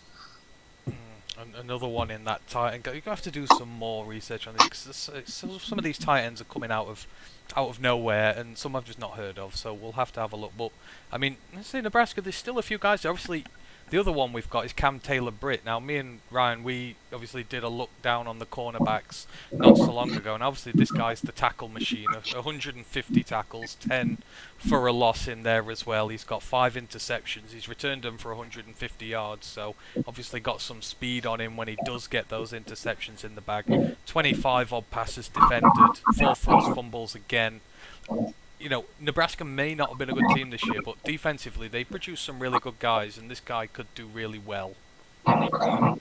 Yeah, there was like the if if you followed the Big Ten at all, they were talking about Nebraska being the best three and nine team of all time. Um, they, they had a really good defense. Cam Taylor Britt, I think, is a good player, and uh, he he was doing some returning as well back in in 2020 more than he was this last year, but. Um, he's a pretty gifted player. I would be surprised if he went undrafted. Yeah, from what I've seen, he's a proper athlete. he's the kind of guy that you say you ask him to both go, go both ways. Can play receiver, can play defensive back. Like I say, he's athletically gifted enough. He's got the good frame as well. Like I say, he's got decent size, good tackler. I think. Uh, what? Whose team was he on at the Senior Bowl? He was on one of the teams, wasn't he? I think he was on the Jets side because they, Yeah, got all- like they, they got all the good corners for that one. Yeah, Yeah, yeah. I think he looks like someone that'll be a late round guy. I don't expect him to slip through the net and go undrafted. Like I say, Nebraska. I'm actually going to watch them. They're coming here to Dublin to play Northwestern in the Aviva Classics. I'm going to that game, but I hope they, I hope they play a bit better this year. I can't believe like as as uh, you know the college football. I would guess the the point of that is to expand the game and to gain more fans and stuff. And you're sending Nebraska and Northwestern to try to expand the sport. Um, you, you're going to really enjoy that 12 to 10 game. Oh yeah, I'm not expecting much from it. Yeah, just just a spoiler. Out of doing all this, Northwestern probably get the least amount of time talked about when it comes to this draft, if, if if at all, really. There, but um, yeah, at least Nebraska have been able to get some on guys out there. So you got those four big ones really there from then. You got a few others. You got Cam Jurgens, the offensive lineman. I think he's a guard of theirs, if I remember rightly. Then you got the defensive lineman Ben Stille and Damion Daniels, but didn't have any of them particularly high on any lists, um, unless anyone wants to correct otherwise. No, no. Move on from that then. So moving on to Northwestern. Um, this isn't going to take long. So um, the only sort of big draft prospect they possibly had coming this year was their safety Brandon Joseph, but instead of declaring for the 2022 draft, he's gone to Notre Dame to be heir apparent to Kyle Hamilton. Um, on a team bereft of talent, that's that's a that's a big loss for them. He's a first round player, like no doubt about it. That that's a stud. That I think Northwestern fans were probably just really hoping and praying in the transfer portal era that they could hold on to him, but it was only a matter of time. Yeah, he's going to be a great replacement for Hamilton. Like I say, he was one of the only two safeties I'd have put in the first round this year. I'm quite surprised he's not declared with a with interest in depth for the position. They decided he wanted to probably try to win something, so I kind of get that. Uh, Northwestern did have a guy drafted, Clayton Thorson. Their quarterback was taken in the first round of the USFL. If that's anything for them, he wasn't great either. Hang the banner.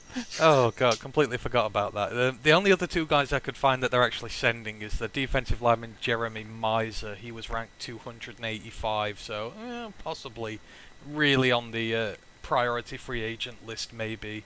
And then the offensive linebacker, uh, the offensive outside linebacker Chris Bergin.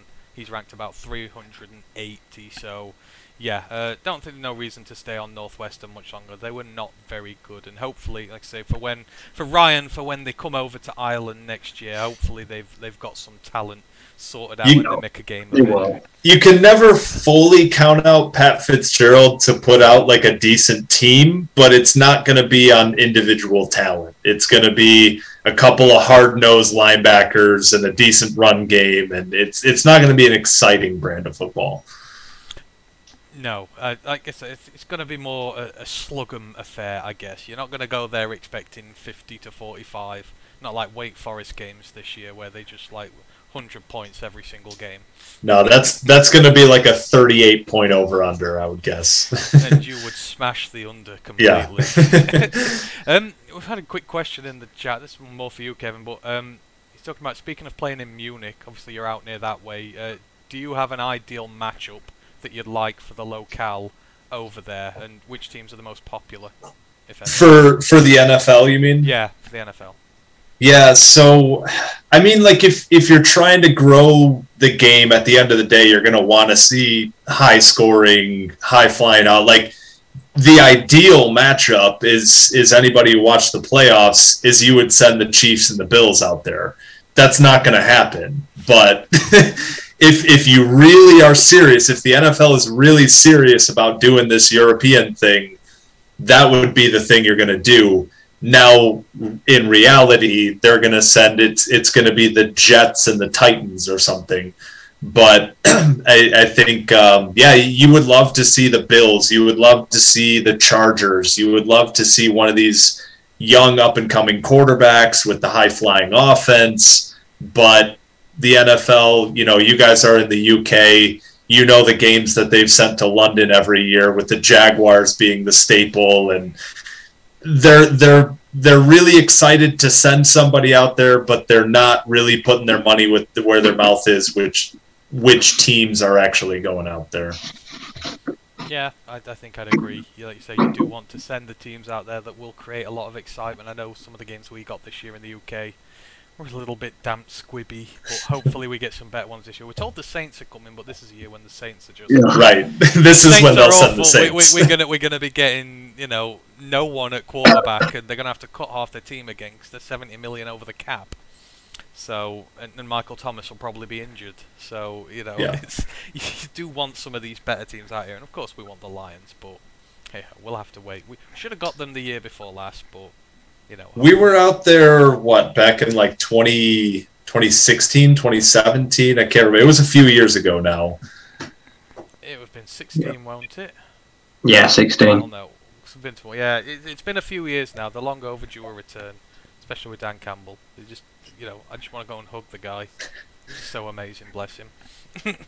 Anyhow, we'll move it back to the draft chatter again. So yeah, nothing from Northwestern really. You're not going to hear anyone called unless, as Ryan says, you're watching the USFL draft. Um, next up, the team that everybody hates, Ohio State, and of course they're sending a lot of players there this year, and you have to start off with the, the first round guys there. They're definitely, well, one of them certainly will be, one should be the wide receiver core Garrett Wilson, Chris Olave. I love Garrett Wilson. He was one of my players to watch this year. I just love every aspect of his game, the way he plays. He's just dangerous at all three levels, and obviously Chris Olave is is just a a wonder to himself. I mean, they were part of the triumvirate that absolutely destroyed the Big Ten after Ohio lost that first game last year. They never looked back. I mean, I guess you'd be glad to get rid of those two, but you know they're going to have others waiting in the wings. Obviously, Smith and Well, but now is going to. Yeah, I was going to say the worst part is yeah, the best one is still coming back. So but they are a pair of incredibly talented receivers who are going to go high, and rightly so. Yeah, Garrett Wilson is is my favorite of the two. Um, he he was somebody that throughout the season, I was thinking this would be a, an absolute run to the podium pick for the Lions if he was there for the Rams pick. And then as the Rams went on the playoff run, you started realizing that, well, by the time we're going to be drafting, he's going to be off the board. Um, so unfortunately, that's probably not going to be a reality for us. But uh, Chris Olave, um, I think he would be a really good consolation prize because he's just a really, really, really good receiver. And that's just, he's a really good route runner. He's got really good hands. He's pretty good after the catch as well. Um, he's he's not going to wow you with athleticism. His combine numbers are going to be, you know, they're not going to be DK Metcalf or something, but he's just a really good wide receiver who you're going to look back 10 years from now after he's had eight 1200 yard seasons and you're like man how does how does this guy keep producing and and he's just a, a pretty special player in that way he had one catch against michigan state Um, I, I try to forget that game because it was 49 to nothing at halftime. Uh, yeah, at halftime. But he had this over the shoulder catch against Michigan State that was just ridiculous. And I have no idea how he tracked the ball and contorted his body and kept himself in bounds. But if you're looking at Chris Olave and thinking, well, he's a good player, but what's the ceiling? Go watch that play. Uh, It's it's absolutely special. So he should be a first round player as well. Yeah, just before before Ryan gets on there, just the the receiver stats from that day. I got them up. I have to. Chris Olave went seven for 140 and two touchdowns. Garrett Wilson went seven for 126 and two touchdowns, and Smith-Njigba went 10 for 105 yards and a touchdown. And they pretty much they called the dogs off at halftime too. That that could have been they could have put up they could have scored whatever they wanted. If they wanted 80, they could have scored 80. If they wanted 90, they could have scored 90. I I really believe that unfortunately. That was a tough day. Well, I mean, going into it, I mean, you were undefeated. You just beaten the Wolverines. I bet. Yeah, that must have, like you say, that must have been really tough given the season Yeah. to that point. You know, 'Cause, I mean- we were banged up. You know, we had some injuries, and we we knew. You know, the point spread was something like uh, it was it was close to twenty, and we knew that the reality was we weren't going to really hang with them. But nobody expected it to be that bad. And I was sitting watching with my girlfriend. It was one of her first like full games that she was going to watch of the season. She had watched the Michigan game, and you know, she's well, you know, you guys are good. You know, you got to give yourself a chance. And uh, you know, every time she looked up, it was you know, oh, they scored again. Oh, they scored again. It, this seems really fast. They scored again. it, was, it was tough, man. It was it was really really hard. Oh, you you don't have that problem, do you, Ryan? Thankfully, Lorraine doesn't watch Arizona State with you. No, no one watches them because they don't kick off till three thirty. Yeah. Pac-12. That's the uh, one. Two things about the Pac-12. It sucks, and it's even worse in the UK. Oh dear. Um. So yeah, right. What do you make the t- the two Ohio State wide receivers? Obviously, both incredibly talented. yeah, I think Garrett Wilson probably just takes the edge as the uh, the front runner there. I don't expect to be anywhere near him draft board. I think he'll be gone by twenty. I think he'll probably be uh, probably the first receiver off the board, I imagine, and then you'll get a quick flurry of them in succession. Olave, I think, is say a less less athletic version, but maybe a better finisher, more production in the end zone. Like I say, he won't light up the draft boards. He won't put up huge numbers, but I mean, like speed wise, agility, jumping. But he lets his player do all the talking. He'll let everything. Just watch his film. That'll all tell you everything you need to know about him. I think we'll be in contention at 32 or 34. And I think if he does land there, I think it's hard to really pass him by because he's someone that could elevate this game. We have a very needing a deep threat. We need someone that's able to get in behind guys and you take that shot, money shot down towards the end zone. He brings that to you. So he's going to certainly be to play at 32, 34 if he even gets that far.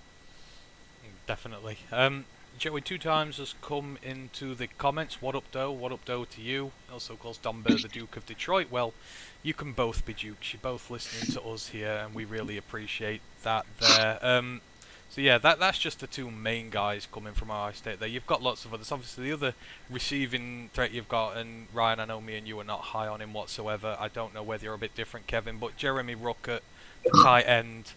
Uh, yeah, Ryan's Ryan's remarks say it all. We're not high on him. Not sure he's going to do very well come draft time.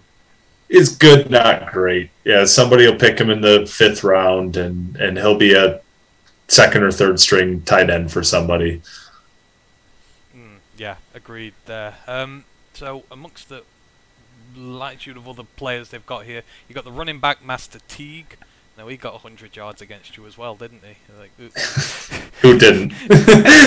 that game, anyhow, specifically, that was a bad one there. But you got the defensive tackles Haskell Garrett and Antwuan Jackson, cornerback Demario McCall. You got the safety Marcus Williamson, who I know got himself in a lot of hot water because the day after the season finished, he turned around and said, Ohio State fans have no football IQ whatsoever. I know that didn't go down well with them. Then you've got the offensive tackle pair, Thayer Munford and Nicholas Petit Frere. and then you've got the defensive end Tyreke Smith as well. Um, Kevin, who who stands out out of that group there? Is there any guys you do quite like in there? You think are going to do well in this draft? Yeah, Haskell Garrett is a stud. If if the Lions didn't double dip on defensive tackles last year, I think he would be somebody Dan Campbell would love. But uh, no, he's he's going to be a really good player. He's a penetrating defensive tackle that I think you know a lot of NFL teams are looking for now. Um, he was he was the best player on Ohio State's defense last year, pretty clearly, consistently the whole year. Ryan, I agree. I've seen someone actually Mark Haskell to Lions. I think he was at like 32. I think we used our second first rounder on him. I agree. I don't want to go. I've seen a lot of people debating it. I don't want to go defensive line in the first round. I know we can get upgrades, but we took double dip last year. I know he's great on that interior, trying to get generate pressure, but I'm not ready to give uh, give up on Levi just yet. Like I say, I know some people sounds like they already have, but him and Alim, but he'd be a good player, but I kind of want to stay away from him. I think defensive back class wise, this has got to be one of the worst crops for Ohio State for years. I don't see any get defensive back getting drafted this year for Ohio State, and uh, you don't often say that. No, I'd, I'd, I'd probably agree with you there. You say you're probably going to see him late on day three, if anything. But I mean, you know, when you had that offense there last year, I mean, you don't really need a defense when your offense is putting up 50 odd points a game or whatever stupid thing it was, do you? So it's one of those. So we'll move on then from Ohio State, and then we'll move to the other state. We'll go to Penn State, and now Penn State. Now this is a potentially a loaded class, one of maybe the most loaded classes coming out of the Big Ten. And obviously the the highlight reel here, especially on the offensive side of the ball. Anyhow, you've got Jahan Dotson, wide receiver, a draft crush of many, many Alliance fan. I know you'll know him pretty well from this year, Kevin. He got 137 yards and a couple of touchdowns there against you. But I mean, this guy, just in terms of his ability to run routes, even though he's a bit undersized, he's just he's just a very skilled technician who just gets so much in the way of production. He's got 2,800 yards, 25 touchdowns in college. He's got a rush touchdown, a punt return touchdown. He started doing more special teams works over the last few years. This this kid could potentially be something very special at the end of the first or maybe the start of the second round. Yeah, and, and going back to what we mentioned with uh, with somebody else, he did that with Sean Clifford at quarterback, which is even more impressive. Um, no, Dotson is one of my favorite players in the draft. He's he's a really special player. Before the catch, he's really great route runner, and after the catch, he gets even more dynamic with the ball in his hands. I would love to see Jahan Dotson in Detroit. I think him and, and Amon Ra would be an awesome wide receiver combination. Would you give the 32 for him? Oh yeah, yeah. I wouldn't think twice about it. Ryan? No, see, I'm I'm not convinced his game at the next level will make him a out and out one, and I want to spend the first round on a on a, a wide receiver that is a he's a true wide receiver one. I think he'd be a great complementary piece, and I agree. Savvy route runner, he's got that niftiness, hits the hole well. He uh, picks his timing very well. Like I say, also offers the returning, but bit too rich. For game for two picks later, I'll take him at 34. But I, I've got him at those that high end of the wide receivers. But there's guys that just want before him. Like I say, I, I want them yeah. with a bigger frame. Like I say, the frame for me is just not quite there, and that's what holds him back. He's a, he's a great one V, right?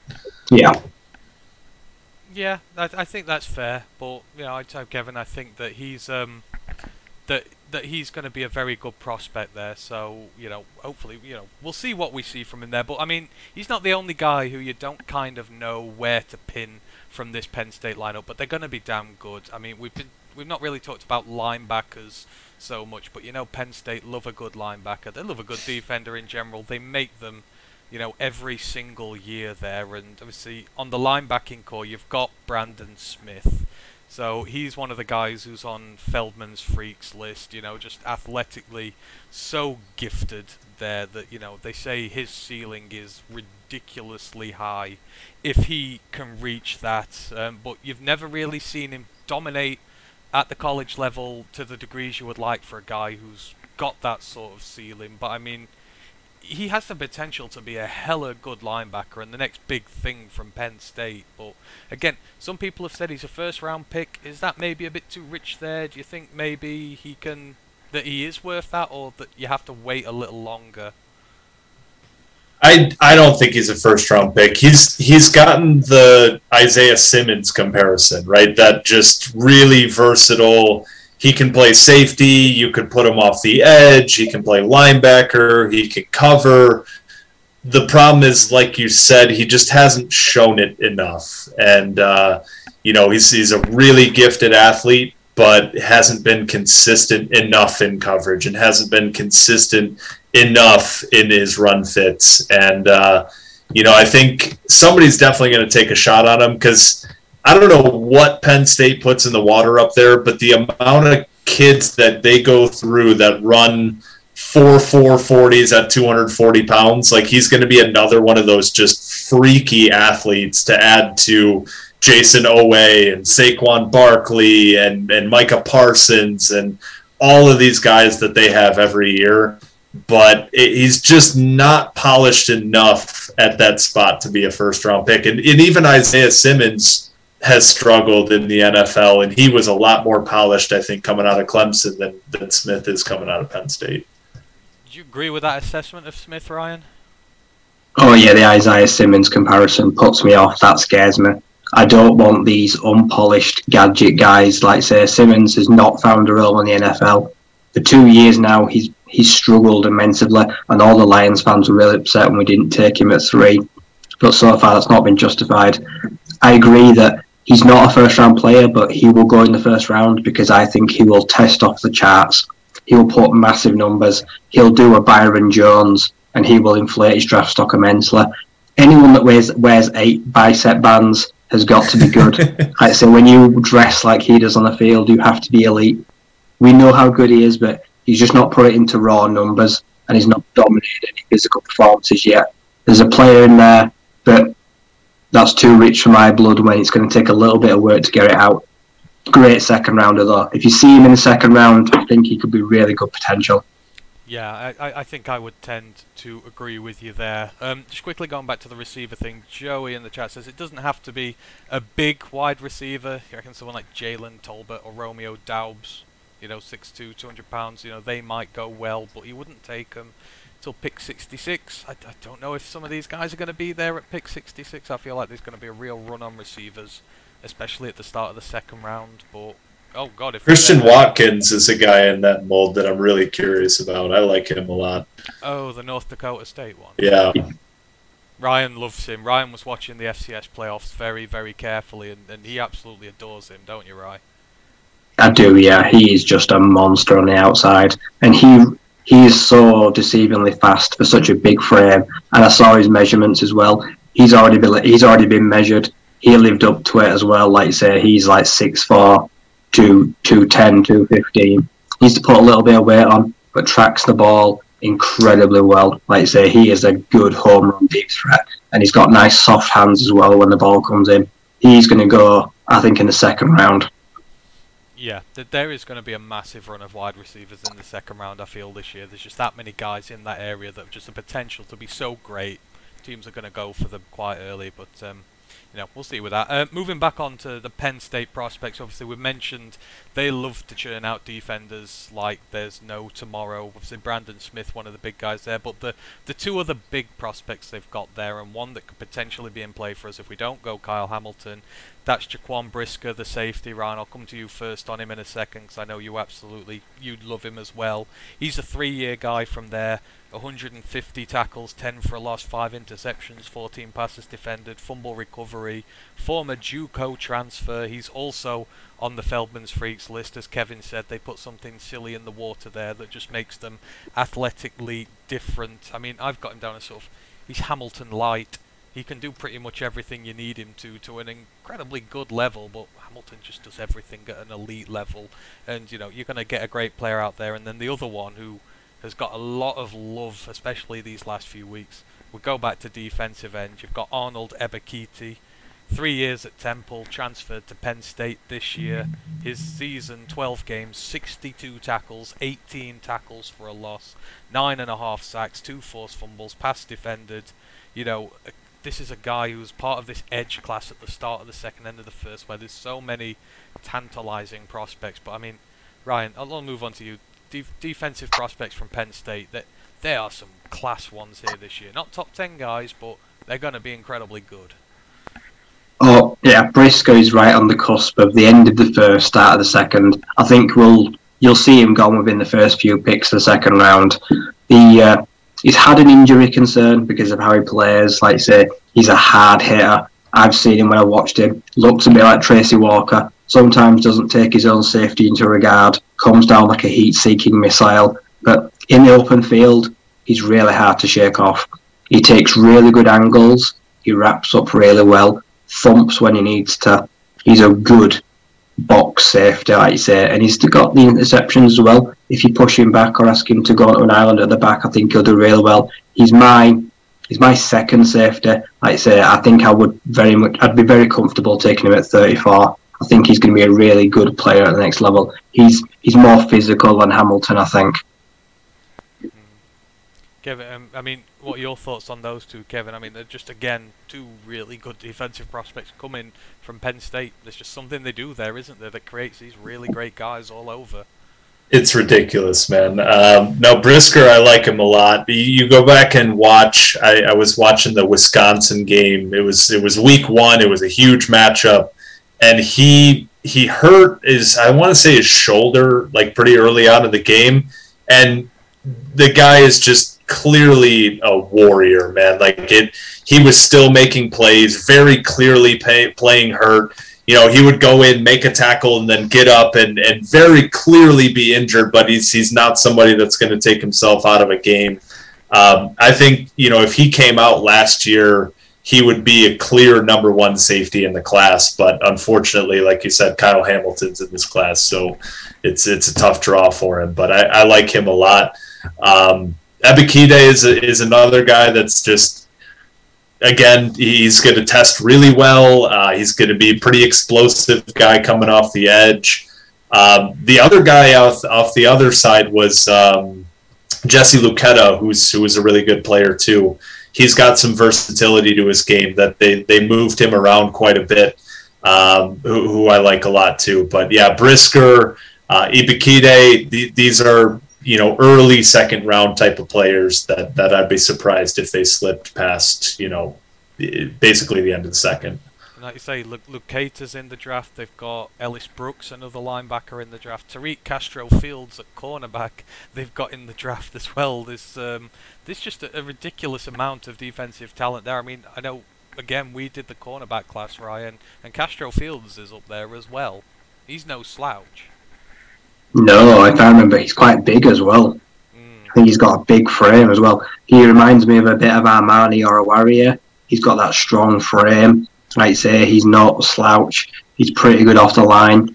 I think uh, I think he's mainly man coverage, if I remember rightly. I think that's what Penn State like to play a lot of. So be good to see him, like I say, strong line of scrimmage. He had a pretty good Senior Bowl. Like I say, even though we got what we thought were the lesser corners, I think he's someone that will go day two, day three, but there's a lot to work with there. As you say, we should be drug testing Penn State every year because their defenders are just brilliant.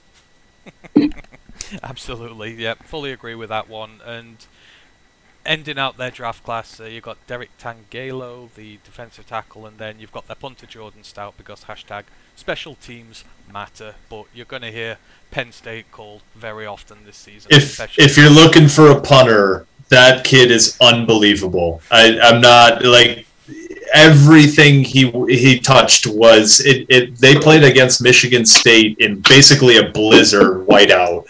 And it was just our punter was struggling our kicking game was struggling. He was putting everything inside the 5 he's he's going to be an NFL starting punter no question unfortunately for us, punter's probably the one position we can we can safely yeah. say that we're all right at. But yeah, if if you're a fan of punters in the draft, on Kevin's recommendation, Jordan Stout, the Penn State. Oh, he's unbelievable. Yeah, keep an eye out for him because I think more punters and kickers are going to start getting drafted in the future. It seems it seems to be heading that way anyhow. Um, but moving out of Penn State, move on to Purdue. Not a lot going on here. Two big guys though, who they've got coming in. They're both potentially first round guys. Or one definitely is, if not the other, maybe in the early second. But you've got the edge and my draft crush, or one of them, George Karlaftis. I will die on this hill to this day. He is the best edge rusher in this class, and I don't want to hear anything against it. I'm doing a video review of him that's going to be coming out this weekend. I absolutely love the guy. I think he's got the best pass rushing arsenal in this class, and I think it's going to translate to the next level against some of the other guys who win with too fewer methods and are going to get found out at the NFL level. But you know that's just my thing there. And then another favourite of ours, the wide receiver David Bell, 3,000 receiving yards pretty much in college from 232 receptions, 21 touchdowns. Probably the most technically gifted wide receiver in this draft out of the lot of them, especially when it comes to his route running. They engineer so many touches for him there that he has to have the route tree to be able to keep things fresh with them. So, you know, not the biggest class this one, Kevin from Purdue, but these two are two high level, high quality players. I know that uh, one one of my good friends, Jeffrey the Greek, uh, on Twitter. He's he's a great follow if anybody's looking for like Big Ten uh, content. He he's an Iowa football fan. He's a former Iowa football player, and he couldn't be happier that David Bell's gone. And we just talked about how good the Iowa secondary is. Like the only thing I need to say about David Bell, he played three games against Iowa in his career. Uh, the first one, he went 13 catches for 197 yards and a touchdown. The second time, he went 13 catches for 121 yards and three touchdowns. And last year, he went for 11 catches, 240 yards, and a touchdown uh, against that Iowa secondary that, you know, we talk about the NFL guys coming out every year. David Bell is, is a stud. I feel like that's probably more than every other receiver that's played against them combined. It's got to be up there, yeah. Oh dear. Right, what do you reckon of these two here? I know you're a massive fan of Bell. I'm a massive fan of Bell. Now he's got a ceiling. He's kind of like Dotson. He's a one B, so he will not go in the first round. I think he's a second round guy. I was going to refer to anyone that wants to watch him. Go watch the Iowa game. Single handedly, him and Aidan O'Connell shredded that defense. He's one of the best route runners in the draft. He works a lot in the slot. Like a lot of the times, he'd hit them on the wheel route. So he'd be going out, he'd fake it outwards, and then he'd burn around the corner upfield. I think he did that for at least one of the touchdowns. Like I say, he'd use them on jet sweeps. So he'd take pass catches in the motion. He'd get jet, he'd get tosses from the quarterback. Like I say, so you'll motion him across the front of the line of scrimmage. Keep the defense honest. Technically very sound. He's got a he's got a lean frame at like six one, six two. So he's not the biggest guy out there. He's not the strongest, but he's very technically gifted. I think he'll be one of those guys that flies off in the second round. Had a great year in a Purdue team. I loved watching them. They're one of my favourite teams in the whole conference to watch this year because they put up some great performances even when they lost. So he's someone that's certainly going to have to be keep an eye on this year. And Karlaftis, as you say, a terror on the outside. He's up there in conversation, one of the best edges. Technically very gifted, very stout. He's very patient as well. Like I say, he doesn't rush. Practices well. Knows what he's best at. He's got a good, strong size, good built frame, good lower body. So I think he's going to be someone, like I say, that will go a lot higher than people say Agile. Going to go, that's for sure. I expect him to be a top 15, top 10 to 15 guy, probably edge three off the board. Well, I, I mean, I wanted to ask Kevin this because, like you say, we've enjoyed watching Purdue this year, and one of the reasons why is like Aidan O'Connell has just become an incredibly gifted quarterback. I mean, he threw for about 550 yards. I know against you guys, MSU. Bell got 200 plus yards, but I think he's been one of the nice surprises this year. You didn't really take much of a look at Purdue to start with, and then you thought, oh, their defense is doing really well, but actually their quarterback, he's playing really damn well. Yeah, and, and their quarterback or their sorry, their head coach is uh, a former quarterback. He's a really good developer of quarterbacks, Jeff Brohm.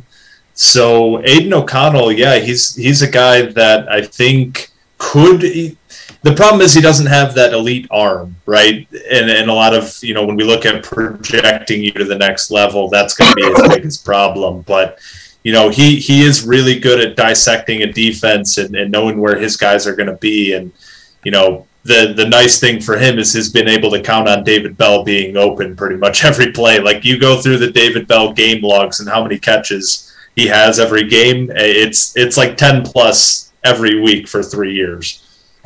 Yeah, obviously it's it's how does he adapt now to his favourite weapon being gone. Heard you were going to have to come up with somebody who's going to be able to, or at least probably going to be two or three guys who have to replicate that sort of production there. But you know, as far as this season's gone, it's been an absolute pleasure to watch them. Um, in terms of the rest of Purdue's class, I could only find their fullback Zander Horvath. He's going in there. He's good. Oh, okay. He's really good. Okay. Um, tell us that. What, what what makes him stand out then? I, I didn't think anyone would really know there, but go go for it. He is an awesome receiving threat. He was also like the second weapon. If you go to the Tennessee ridiculous bowl game, he makes a phenomenal one-handed catch where he makes a big adjustment. He has got really soft hands. He's got sticky fingers. He's pretty agile. So for a fullback, he looks like a tight end. I think at the next level, he's someone that could get picked up and work his way on a roster. But he's a really good receiving threat. And when he's asked to protect Aidan O'Connell and stay in the pocket, he's a good picking up the blitz, picking up blockers as well. He made some really big catches this year in some of the crucial wins. Like I say, he has got a really good adjustment when the passes aren't just right. I've seen him go over the shoulder. I've seen him go back one-handed. There's one where I think he dives into the end zone and scoops up one-handed. But I think it's the Tennessee bowl game where he plays a really good game because Bell didn't play at all, and like I said, he still had a huge performance on the day.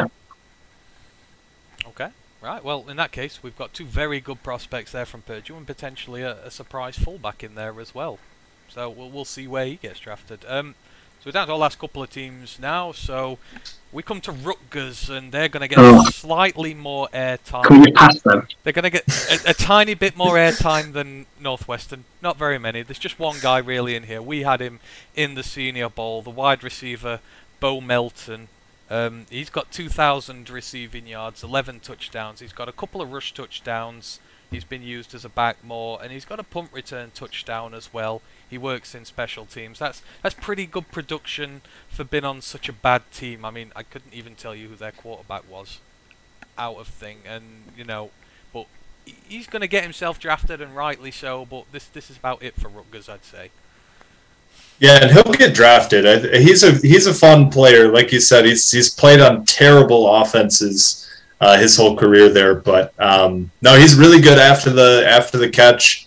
One of those guys that you just try to get the ball in his hands with screens, with jet sweeps, uh, with quick passes. Just get the ball in his hands, and, and he's a pretty fun player. So he'll get drafted. He'll make a roster, and and probably make some noise later on in his career. Yeah, unfortunately for him, as you say, the Scarlet Knights. Are they the worst in the conference? I think they might be. I think Yeah. they might be the worst team. Yeah, they are. They are so hard to watch. Like I say, so he has had nothing to work with for most of his career. And I agree. Getting in the ball behind the line of scrimmage where it's easiest, fast balls, pitch him it, like I say, and then just let him go to work. Let him ease himself into the game and then expand his route tree a bit deeper. But if you get him on like tunnel screens, get big guys out blocking for him, I expect he will make his way downfield. He'll make a guy miss. He will get some touchdowns at the next level and returner. Anyone that wants to put him on, he will definitely be one of the first in line to return kicks and punts as well because he's got that. He's got speed when he hits the hole. He knows what he's doing in that regard. He knows how to uh, come back, cut. Say he'll, you'll see him do a spin move. He'll try hurdle a guy. He'll do anything he can at next level. I'm sure.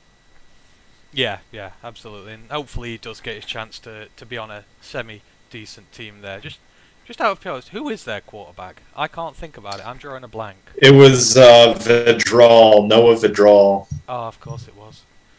Nobody to write home about. No, no, um, absolutely. Uh, right, so last team. Uh, we've made our way through all the conference. We're down now to Wisconsin, and here you're looking primarily at some of the defensive options. And the two to look out for here are the inside linebacker duo Leo Chenal, Jack Sanborn. I mean, these guys are blitz central when it comes to linebackers. Leo Chenal, his 2021, he's got 115 tackles, 18 and a half for a loss, which is first in the Big Ten. No one got more tackles for loss than he did. Eight sacks, two forced fumbles, and Jack Sanborn, not really far behind, 89 tackles, 16 for a loss, five sacks, a fumble recovery. So between them, that's about 35 and a half tackles for loss, 13 sacks. You know, you can tell primarily here what Wisconsin do with their linebackers, which is hunt down position quarterbacks. Leo Chenal, I think, is everything that people wanted Zack Baun to be. Uh, was that two years ago? He is so much fun to watch. Uh, he, he's it's not just you know um, designed blitzes that get him home. He's a pretty good pass rusher in his own right when when he gets squared up one on one on an offensive lineman. Uh, but he can get out there in space and, and cover a running back or a tight end. He can make plays in the running game. I, I think he's versatile enough that he can fit into just about any scheme that you ask him to. And uh, man, he he was a fun player to watch this year. Ryan. Yeah, I'd like the Lions to take a maybe take a punt on Leo Chenal. Like say three four, four three. He will adjust depending on what you ask him to do and what you ask him to be. If you want to put him on the outside and use him in uh, situational pass rushing downs, or if you just want to call his number, dial up a blitz. He's got the agility. He's got uh, the downright. He's got speed in a straight line. He will get through the hole. And if he doesn't get the sack, at least he gets the pressure. He's someone that generates pressure, works really well in the box. But when needed to, he'll come meet a guy in the hole. Might not always finish him off, but he'll stand him up and work in support. He works really well as a pair. Him and Sanborn really got the best out of one another. So you kind of want someone established with him. He, works best in a duo, so he might work best in a three-four where he's got two might backers. Let's say, want to put him somewhere. So it might, might not be the best for the Lions, Let's say, unless we want to change the defensive front. But I think it's someone that can learn to uh, get the green dot, and let's say he's got the IQ to one day call plays.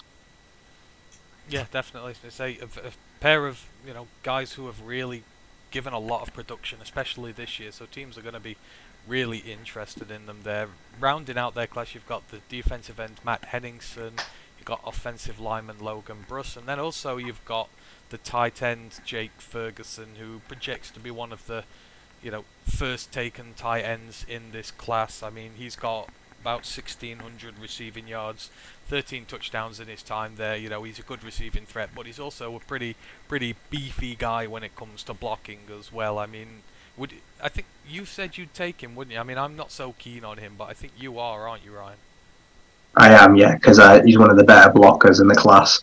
Wisconsin for years now, run heavy team. They've not always been that gifted at quarterback or in the passing game, so they've had to rely on using him as an inline tight end, blocking, running out behind him, or getting him to the next level, shedding blocks, like say. So he's someone that does the dirty work first, but then shows flashes in the receiving game. He's got a big, he's got a good frame. He's like 6'4", 250, I think, something like that. So he's got that nice frame you look for. So he can expand his passing route. But for what the Lions need, a good blocking tight end. He offers what we need first. Everything else is just there to work on. I think you can work on him as he make a very solid tight end two option. Mm, I'm, I'm really struggling at the minute with this. Obviously, I give up a second for Trey McBride at the minute, and I know I shouldn't, but I think he does everything really well. And outside of that, I don't know. These tight ends, it's a weird one. Is there anyone else you like out of that lot, Kevin?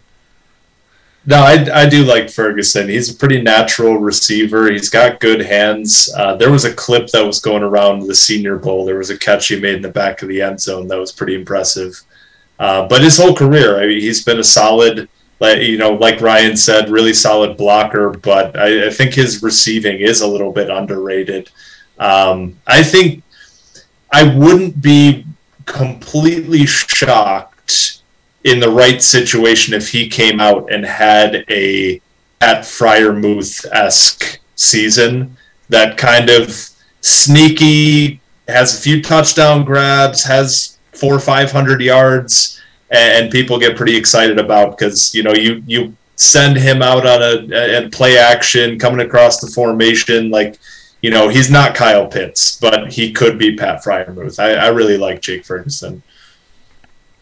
Yeah, yeah, certainly agreed. So yeah, that is that is all the teams there. That are kind of all the guys who are who are coming up uh, to the draft here. See, some teams are contributing a lot, some teams are not. Obviously, it's a hard cycle for college teams when the NFL draft comes around. Obviously, losing the abundance of talent there, but just going through all the guys we've gone through, maybe whether it's the whole one's going to leave behind or the whole lot leaves behind. I mean, you see teams like LSU, even them, big teams, a couple of years ago, the draft rinsed them of talent. They've not recovered since. Who do you think suffers the most in the Big Ten this year, out of the classes that they're losing to the draft? That's a good question. Probably Penn State because it's all of coming on the same side of the ball, right? A, a, lot of the teams they're they're kind of spread. Some offensive guys, some defensive guys, and you can kind of replace it a little bit. But Penn State's losing damn near their whole defense, and they're losing their defensive coordinator who went to take a head job at Virginia Tech. Uh, Penn State's going to be in a pretty tough spot to rebound. Uh, you know, when you lose that many defensive players and you're returning one of the the worst quarterbacks in the conference, you know, you you hope that your offense can kind of make up for the lack of of defensive players coming back. They're going to be in a tough spot. The obvious answer would be Purdue, just because they're not a school that typically puts out high level, you know, second, first round picks. And when you have two of them coming out in one class, uh, they're going to be in a really tough spot. But it's it's you know nothing against Purdue, but it's not a new place for Purdue to be in a tough spot. Penn State, this this might be a pretty rough year for them coming up because they're always going to have a tough schedule.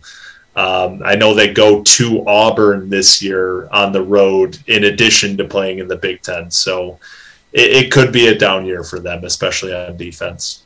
You talk about schedules there. I bet you just hated it when you saw Michigan's this year. What nine home games in thirteen or something? It's they do this. They do this every year. Um, it's it's not a huge surprise that you know it's it damn near every year that it's like mid October before the first time that they leave home. Um, and then their non-conference games are just an absolute joke. They're playing like UConn. Uh, it's it's it's a it's it's a yearly occurrence for them. It's nothing new. Oh, UConn. Oh, I remember we hyped up the UConn UMass worst game in forever game this year, and it, it, it, lived up to expectations. Well, I'll go to you now, Ryan. Who do you see as suffering the most out of this? You know, the draft classes they're losing this year for the Big Ten. See, I think Michigan are going to struggle. Like, say, how do you re- how do you? It's fine losing like one defensive end, but when you lose Hutchinson and Ojabo, and then you lose maybe Dax Hill, like say, and you got uh, Hawkins. Like say, you're losing the spine of a defense, which their offense at times did stutter because when they swapped out JJ McCarthy, Caden McNamara, they lost a lot of rhythm at times on offense. So their their defense was their one constant thing they had to work on. And I know they had another back, like say, working with Haskins in tandem, but I feel like losing the core of that team there is going to hurt. They, are going to feel the sting a bit next year.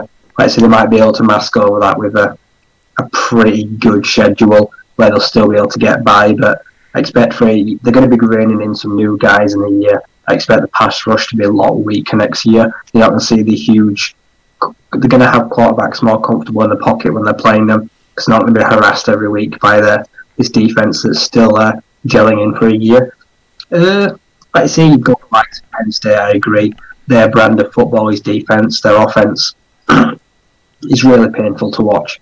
The Auburn game this year, like I say, this was supposed to be two teams that can run, pound the ball, and play defense. It was not pretty at all. I say, I think James Franklin's on a really hot seat as well.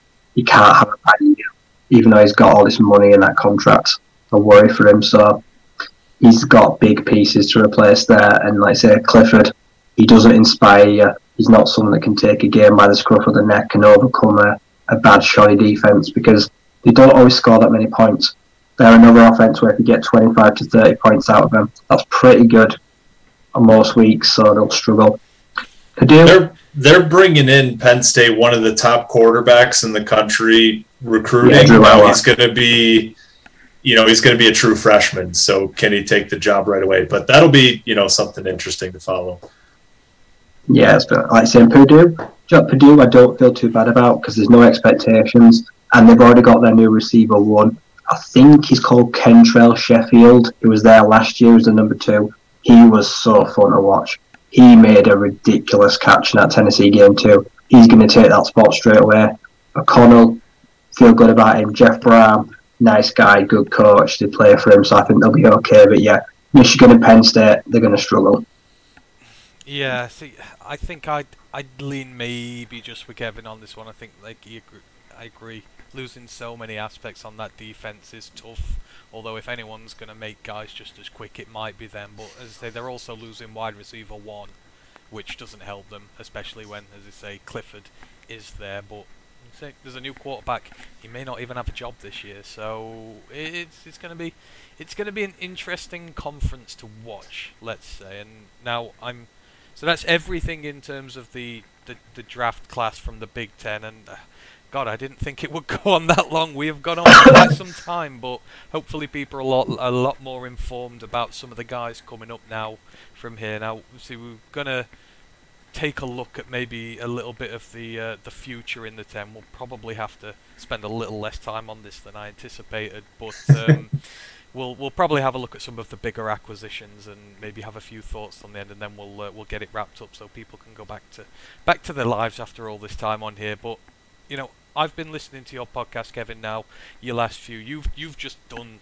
deep dives. Well, not deep dives, but you've just done sort of your recruitment classes on the offense and the defense, sort of the depth there. So you know, we'll start it off with you again, um, Michigan State. What what do you make of their class?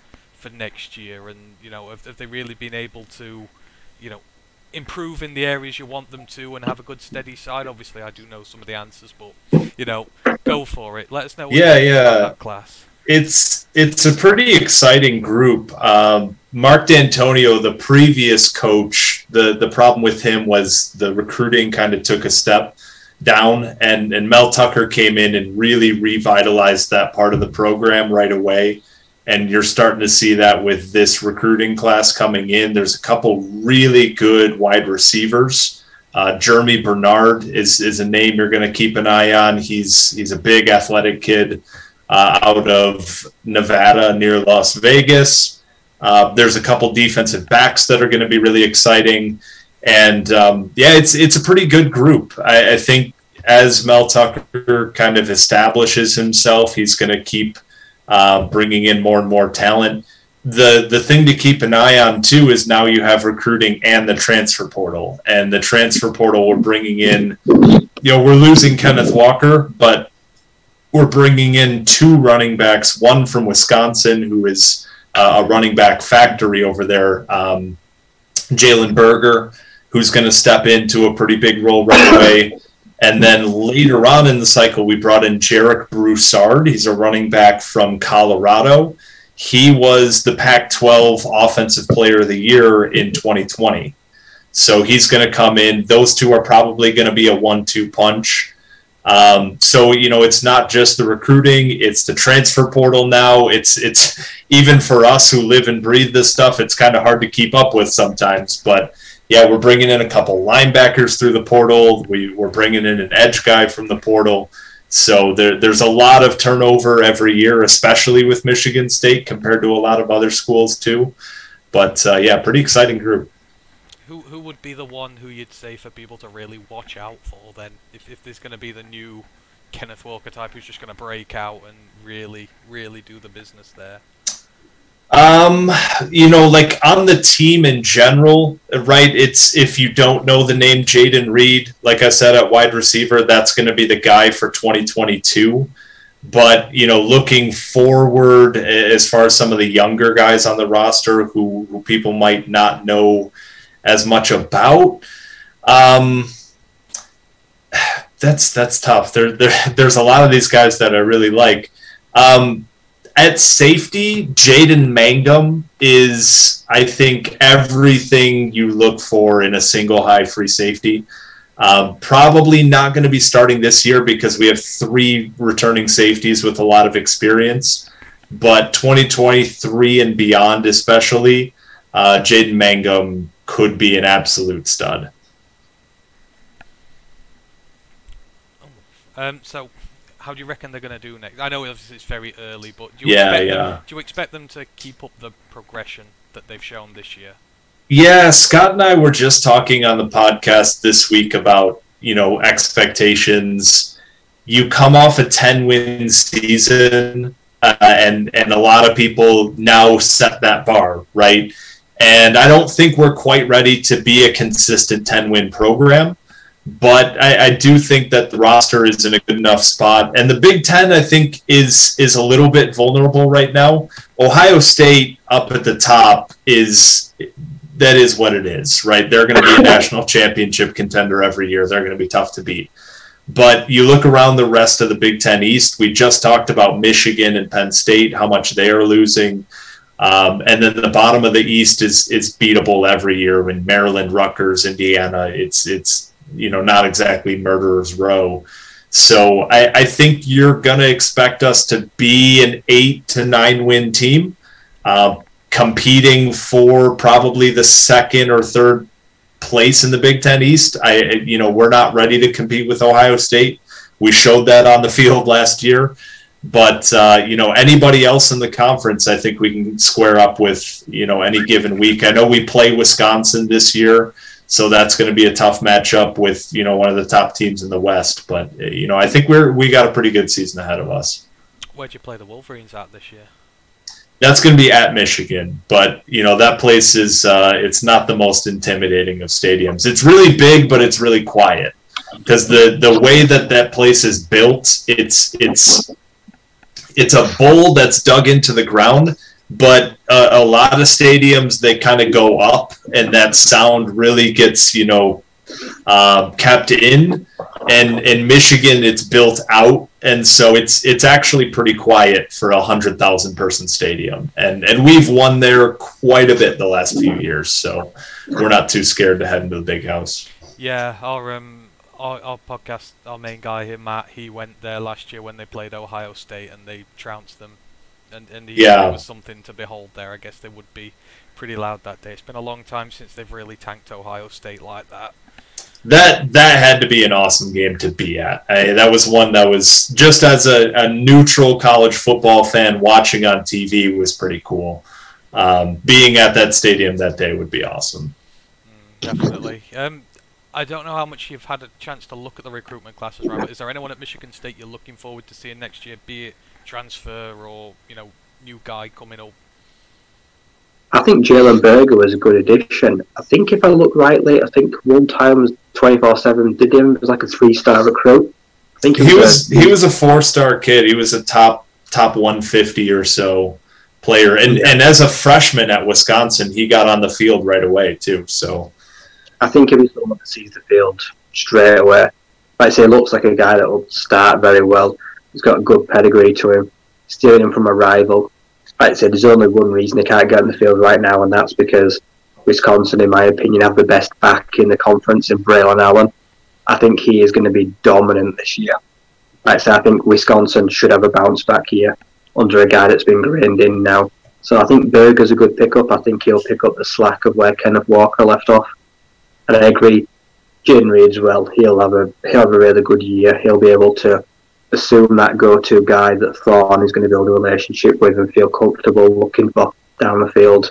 Like saying, expect him to get open quite a lot. So I have them under over. I'd say about eight and a half wins. I think that'd be fair. Like say eight nine wins. I think would be a good return this year because you've lost a lot of production. So I still think nine win year be good with a Michigan win.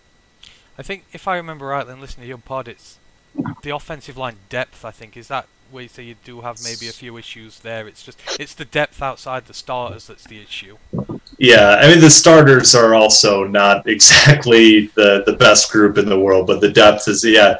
Offensive line has been a big problem with us for going on six or seven seasons now. Basically, since our college football playoff appearance in 2015, the offensive line has been a, a bit of a problem. So remains to be seen what sort of goes on there. But yeah, let's say hopefully, hopefully they're able to continue building on what they do. Cause I mean, it was it was so nice last year when we when we started doing this podcast at the start of last year. We sort of just went mm, sort of meh about most Michigan teams. Not not of thing, but you didn't think they were really going to do anything, and then they were going unbeaten and unbeaten. And you think, oh my god, they meet each other, they're unbeaten, and they ended up both having really good years. I know it ended disappointingly, but they must be happy with that year. Oh, we were thrilled. I, you know, we've talked about it on the podcast. It's it's really last year was so fun as a fan because there weren't many expectations going into the season. Like Vegas had our win total at four and a half, so we started off five and zero. I mean, we we blow through that over under in in the first five games and uh, it, it, was just so much fun every week because you were playing with house money. There were no expectations.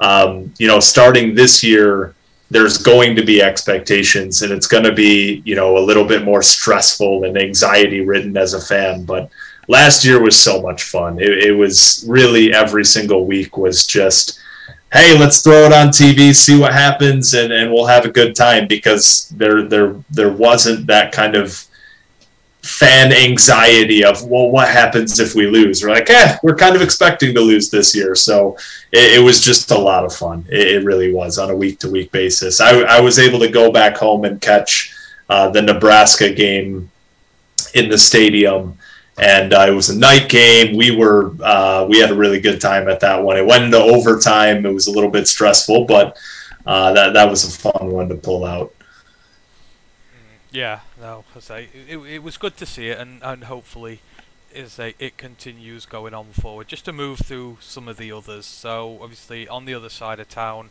Michigan, their draft class. Obviously, they're losing a lot of people this year, but their their draft class is headlined by five-star quarterback Will Johnson. I think he's got nearly a perfect 10 rating, and 24/7 coming there from cornerback. But they've also got a few good four-star guys coming as well. So you've got Derrick Moore, the defensive lineman, Keon Sabb, the safety, Tyler Morris, the wide receiver, Darrius Clemons, another wide receiver. You've got um, Zeke Berry, he is a safety. Jimmy Rolder, linebacker.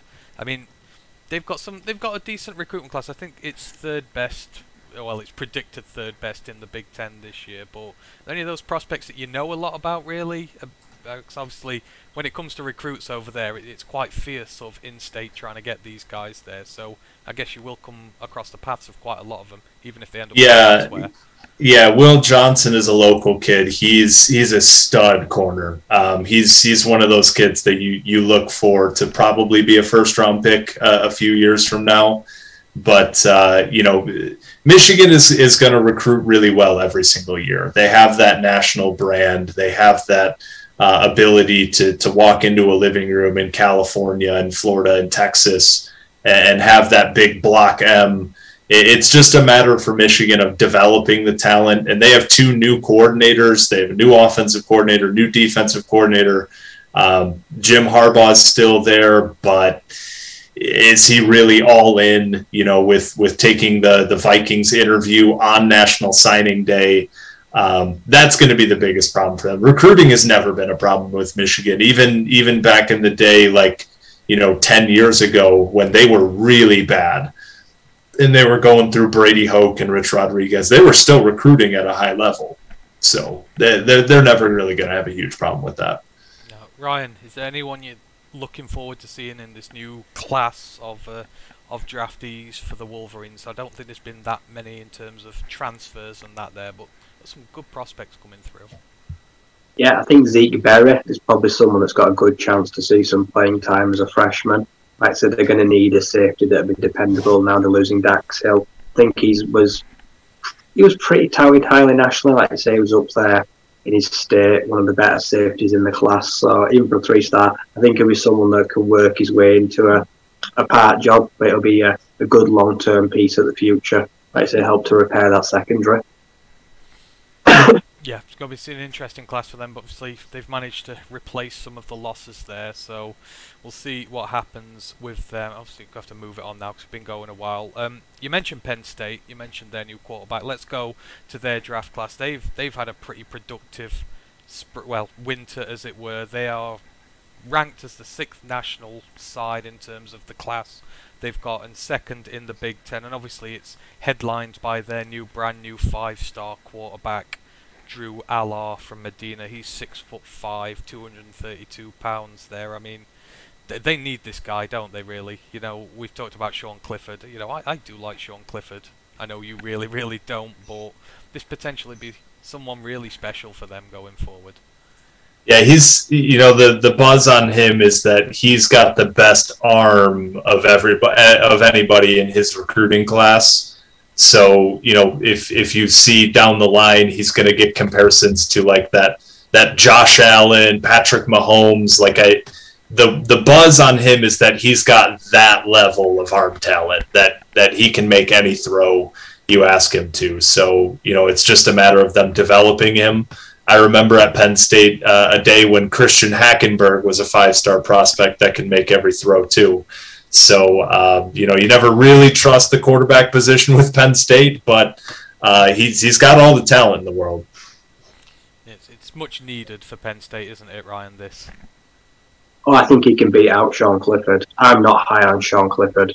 I know he's had his injuries and stuff, but for me, he's not a he's not a scruff of the neck quarterback. But this kid, like say, I saw like highlights. I think like say he's been involved in the elite eleven. Like say, he's been one of those top top prospects, one of the highest recruits in the nation. So from to, choose a Penn State that's not a pass heavy offense, that tells him a lot about what he thinks of Franklin, what he thinks of the offense, what he thinks he can bring to the team. I very much expect him to see consistent playing time as a freshman. He should be a good camp battle. Like I say, Clifford should be worried about his starting job like I say, I think it's a good year to grain him in as well because expectations at Penn State this year will be very low. I don't think they're going to expect to do that well, so maybe it's the best time to just get grain him in now. No, definitely, but it does seem like they are building going forward. Just a quick shout out to Go Lions who's in the chat. He says, "Hey, how's it going? How's it going, man? Hope you're doing well. Thank you for joining us, as always." Um, obviously he's not the only five-star recruit they've got. Their running back room they've retransformed as well. So they've got Nick Singleton, who's the five-star running back out of Governor Mifflin, I think that says. It's from Reading. And then you've got uh, Kaytron Allen. He's a four-star running back out of IMG Academy. Um, other four stars, they've got Kaden Saunders. You've got Jerry, um, who's a wide receiver. You've got Jerry Cross, tight end. You've got Zane Durant defensive line. You've got JB Nielsen, who's an offensive tackle, and then you've got some. You've got another five-star guy who's not declared yet, but he's got his letter of intent. You've got Dani Dennis-Sutton, the defensive lineman, five-star rated. He's about 0.99, just about as good as you can get. And they've got a few more guys there as well. But is there anyone else you're looking forward to seeing there? Maybe Kevin. Maybe not against you guys, but just in terms of uh, how they're going to be as a football player. It looks like they've done well at quarterback and running back this year. Yeah, yeah. The the uh, you know we talk about like these freak athletes they pull in every year. This Danny De- Dennis Sutton, uh, defensive lineman, seems like he's going to be one of those guys that we look at uh, going into the draft. That you know he's he's 260 pounds, but he has a 38 inch vertical. You know, it's it's just they they do this every year. I don't know where they get these kids, but uh, you know he seems like another one that could be in that group. Ryan, anyone else you're looking forward to seeing from the the Penn State group coming up? Oh, that pair of running backs, I think, is going to be able to give a good juice to that uh, their offense. Like say, anyone that knows high school football knows Florida, knows IMG. They run the Florida scene. They're one of the biggest high schools in producing top talent. So any five star from them is usually good and great at the next level. So I think he'll be someone that'll take over those back two duos and let's say they could have a supremely young offense. Like I said, they're going to have some proper juice to work with this year. Yeah, agreed. I think they've they, have they have done a good job, and uh, you know they're going to have plenty of talent to recycle going forward. Um, right, we'll just move on with the big one. So you've got Ohio State in there as well. They've got the top-ranked recruitment class of the Big Ten, fourth nationally. You know they're always going to bring in guys there, but they're five stars. They've got C.J. Hicks, the linebacker, Sonny Styles, the safety at four star. You've got a new quarterback there. God knows why they need a new quarterback. Devin Brown, he's not going to see much. You've got Kenyetta Jackson, the edge. Omari Abor, the edge. Caleb Brown, wide receiver. Kylan Gray's wide receiver. Obviously, they need to reload up on that wide receiver room there. Gabe Powers, the linebacker, Tegra Tshabola, the offensive tackle. I mean, God, this list just goes on and on and on for four-star guys. They've got there. They've also transferred in Tanner McCalister as well, who's a four-star corner, and DeaMonte Trayanum, who's the linebacker. He's also a four-star guy. Um, it's it's not fair, really, is it, Kevin? The amount of talent they bring in. But again, is there anyone who you're looking forward to seeing, although not when you play them on game day? right. You know, the the thing with Ohio State as as a, a Big Ten fan, I guess, is that we always hope that they represent. You know, once we get to the playoffs, it's like, all right, go Ohio State because you know we want them to to face up against the Alabamas and the Georgias of the world and show that you know the Big Ten is you know has some serious talent and has some serious guys, but um, no, it's it's every year they're pulling in these kids. They're they're pulling in multiple five stars. They're pulling in multiple top 50 you know players at, at, at single positions right? Like i think it was last year they had you know like three of the top five wide receivers in the whole class. It's it's just ridiculous. Um, you know one guy that that i got to watch a little bit was sonny styles out of pickerington. He he's uh, it's it's a pretty big school down there, and, and, Michigan State has gotten a bunch of kids from Pickerington before uh, out of that high school, and uh, you know he's going to be that next first round defensive back out of Ohio State. So, Ryan. Well, they stole my running back. They took Arizona State's Chip Trayanum, DeaMonte Trayanum, to play a linebacker. He's going back to his old position from high school. I'm very upset like I say, he was the future of our run game, and decided that the bright lights of Ohio were too big for him. So it's going to be interesting to see how he does going back to defensive side of balls because he's a four-star recruit. So to change position after a freshman year, it's going to be interesting. Yeah, absolutely. I know your running back room's been decimated this offseason. Obviously, Rachaad White's gone to the draft. Everyone else just vanished. Painful time, isn't it? yeah, Oh dear. So yeah, that's sort of the big teams in there. I'll sort of throw it out there now because I know we've been going some time. But in terms of recruitment classes, is there anyone who stands out for anybody when it comes to the other sides in there? I mean, Kevin, I know you keep a close eye on it. Is there anything that surprised you? Any players that are coming? You're looking forward to seeing on the other sides? Um, specifically players, I guess not really. Um, the the one thing that's kind of funny if you look at the Big Ten is the split between the Big Ten East teams and the Big Ten West teams uh, in recruiting as a whole, um, which is always pretty entertaining to look at. But um, no, I mean it's it's always it's always surprising every year the amount of talent that some teams pull in. Indiana pulled in a, like a sneaky good class. Um, so I'm interested to see if, if they actually kind of turn that in. But yeah, it was a top 25 class after a two win season. So I don't know what Indiana's doing down there, but. Ryan, um, in terms of the rest of the Big Ten, any teams we've not gone through, is there anything that sort of caught your eye over these new recruitment classes?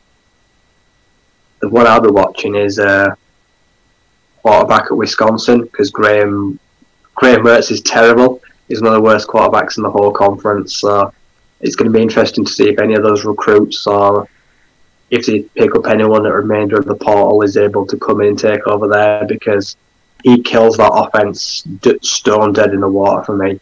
I've seen so too many times, like say that he thinks he's the guy, he's not the guy, and they've got the the best rushing offense, one of the best rushing offenses, need a quarterback to complement it. So we got any of these two, three, four star recruits, someone's going to give a good camp battle because someone needs to beat him out because he just hurts them week in, week out. Yeah, I think it's fair to say, Kevin. I guess the overall quarterback play in the Big Ten isn't isn't the best of what it's ever been at this moment in time, especially like you say amongst some of those West sides as well. Yeah, and you know it's it's a conference that has never gotten the the elite elite of the talent at quarterback around the country, but um, no, it's it's been in a pretty rough spot. Eh, Ohio State's in good shape with C.J. Stroud. Uh, I feel pretty good about where Michigan State's at with Payton Thorne, but it's it's in a tough spot uh, generally speaking. But no, it's it's only way uh, to go from here is up. But uh, no, I I actually got to run here, guys. I really Oh, appreciate you guys having me on. Uh, but no, it's it's been a blast. I love talking football. I, I could talk all year long, but. No, I, I appreciate you guys having me on. I, I do love the podcast. I love having some representation out here in in, in Europe. So Yeah, Uh, I apolo- appreciate it. that it's gone so long. We get chatting, and then before you know, Yeah. time just goes anywhere. hey, we uh, do the same thing on, on our show quite a bit. So All right, well, it thanks ever so you know. much for coming on. We do really appreciate. it. If you want to quickly plug the podcast again before you go, please feel free. Yeah, if, if there's anybody out there who is, like I said, kind of a, a, a college sports free agent, uh, Michigan State it would be happy to have you. We're, we've got a great team and uh, a pretty exciting program with a new head coach. So if, if anybody is looking for uh, for a team to root for, Michigan State's the place to go. Uh, but yeah, it's the Standing Room Spartans podcast. We talk Michigan State football uh, the entire season. So yeah, uh, the entire year, I should say. So if you're looking for uh, a team, uh, head over to Michigan State, and if you're looking for uh, a podcast, yeah, Michigan State uh, football all year long, Standing Room Spartans. Well, you're always welcome back here anytime you want. So you know, if anything goes off with the Spartans, you know, just just give us a, give us a hit up, and, and we'll have you straight back on. But you take All it right, easy. Hey, I appreciate you guys. Thanks, Kevin. All Thank- right, thanks ever so much. Take care. Yeah, just realised how long we've been going, but I didn't think the chat would take that so long. But uh, you know, it is what it is. We love to chat, and that's what we do. So you know, we're kind of going to round this out now. Anyhow, obviously we've been through the main recruitment classes there. I guess we'll just end it off. I mean, as it stands at the minute, what what do you think is going to be the landscape of the Big Ten next year? Do you expect it to be sort of similar this year? Obviously, Ohio State, Michigan, maybe up there, Michigan State, Penn State behind, or can anyone make a run from what you've seen? Do, do, do you reckon there's going to be any change as it stands? Obviously, there's still a lot to happen, but initial thoughts.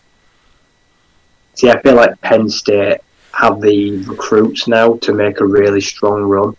If they let the uh, if they let the kids have their way and let them try run the offense like Ohio State have done, they're just given the keys to the young man. I think Drew Allar could take that offense by the scruff of the neck and he could put a spark, light a firework in it, and it'd go off. It's if he can, James Franklin will let him.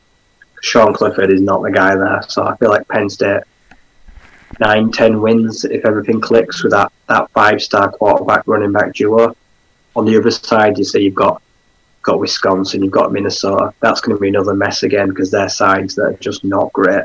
Like I say, uh, really struggled. I expect that whole half to be another chaotic mess, and no one's going to really stand out again. But Ohio State, they're going to win it all, aren't they? Probably. Do you reckon six six win six wins wins the West again like it did last year? Was it the West that was six wins? There were three of them, weren't there? Yeah. Do you see? Do you foresee that again? Six wins and you win it.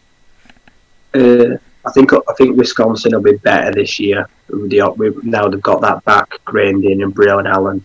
Let's say they're led by a strong run game. If they can bring back a better, stronger defense, I think they should have enough to win that West. Because Minnesota are so depleted. And Tanner Morgan, he's just a really frustrating quarterback to watch. Yeah, definitely. Um, I'm in agreement with you though. I, I look forward to seeing Penn State, especially now they've well not fixed the quarterback room and the running back room, but they've got the talent in there to overhaul it. If they can really start running the ball well, if they've got a guy who can throw it properly, and they keep that defense at a high level, then you know I think they could be challenging in two three years. They could be a pretty decent side if they keep recruiting the way that they have done. But I agree, it's maybe it might stay a bit of the same next year, where some teams are going to get better, but the Rutgers, the Illinois, and that they're they're going to carry on struggling. No, they're just cannon fodder. They're fish food. they're going to struggle forever and a day. So yeah, that's pretty much it for the recruitment classes. Thank you. This has been a, a very long show. Well, mind you, it usually is with us. We like to chat the uh, chat the night away about college football, but hopefully you've got a little bit more of a sense about what's going on in the Big Ten in terms of the prospects who are coming forward. And uh, yeah, we're gonna we're gonna hear a lot of names called very early, come uh, come the end of April from the Big Ten. A lot of talent that's gonna do really well, I think, in the NFL going forward. Um, is there anything else you want to finish off with in terms of this before we uh, before we go and have a well-earned rest? No, I'll just add though that uh, for anyone that's not seen Michigan Panthers, they took a native Michigan quarterback first in the USFL number one. Oh Oh, Shea Patterson. Oh God, no! I don't know why. He's not very good. no, I know. It's like, and then you've got Teamu going next, and you're like, well, why wouldn't you go Teamu? Teamu's pretty Exactly. decent, He's- and oh, I don't know. He- well, obviously you're going to be watching the USFL there, um, but um, it it could be interesting. Let's put it that way. Oh yeah, half of these first round quarterbacks I've never even heard of. No, I. It was good because I was watching um, a sports channel on YouTube while it was happening, so I couldn't. I didn't know where I could find the draft. And this guy had like, I don't know. He must be like some kind of super college nerd or something because he had notes on most of these guys. He's like, oh, he played here. I'm like, bloody hell. I mean, that must that must take a lot to know. But I, I did learn a bit about some of them, but a lot of them are just like failed college quarterbacks from ages ago. It's just, oh my god, there's gonna be uh, this is gonna be a bit there. But I mean, you had like was it Paxton Lynch went last? Was it? He's like a former first round pick or something, isn't he? In the in the NFL. Is he a Yeah, I think he went like at the start of the second round, and he was a second rounder in the NFL. Like you say, he's very experienced. He, he's not even a starter. Not even taken in the first round, I don't think. But that's the thing. That- that's going to be a genuine QB battle, isn't it? It's got to be. You're, you're not just going to start Shea Patterson over Paxton Lynch. I I I would say hope not. no. Uh, I remember Shea Patterson a little bit from his Wolverines days, and yeah, I d- obviously I think they just went with the hometown guy who they knew better. I don't know. It, it's going to be fun watching them with Jeff Fisher Fisher's going to be a thing. Um, Chrome's in the chat. He says, "What up? What up to you? Thank you for joining as always. Hopefully you've enjoyed the show, even though it's been quite long." Uh, Det Fan Man says, "Enjoyed this one. The Spartan was better than imagined." You know, Kevin is pretty decent. You know, you listen to his podcast. He's very fair. He's not a homer who just says everything Michigan's great. He's he's very he's very very critical at the same time Has been a very loyal fan. So yeah, it was really good to have him on there. And oh, and he also talks about the quarterback battle there: Shea Patterson versus Paxton Lynch with Coach Jeff Fisher. It's a kind of wild QB battle for the Panthers. I agree. I don't think there's a starter there. I think it's going to be very fun. Uh, it's going to be a very fun thing to watch. Um, so yeah, USFL. We'll keep an eye. On I know Ryan's keeping an eye on it, so we will keep you updated on the podcast because we will need things to chat about during the spring when the draft is gone and we've exhausted all our draft content and we get to have a little break. So that's going to be fun. When does it start again? First game scheduled for like the second week in April. It's something like the 14th of April. It should kick off. Yeah, so Yeah. we've got a little while before it comes along yet, but it'll give us some fun content to keep us going after the draft is done. Um, just remains for me to go through our next shows. So, for the main Roar of the Lions podcast, uh, you'll be looking Monday, the 28th of February, this Monday coming.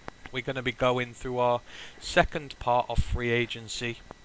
We're going to be looking at the defense. We took a look at the offense um, week just gone. Had a lot of very fun and varied uh, discussions on there. I'm sure it will be no different when it comes to the defense, especially as uh, there's a lot of work needs doing on the defense and a lot of different ideas on how to fix it all.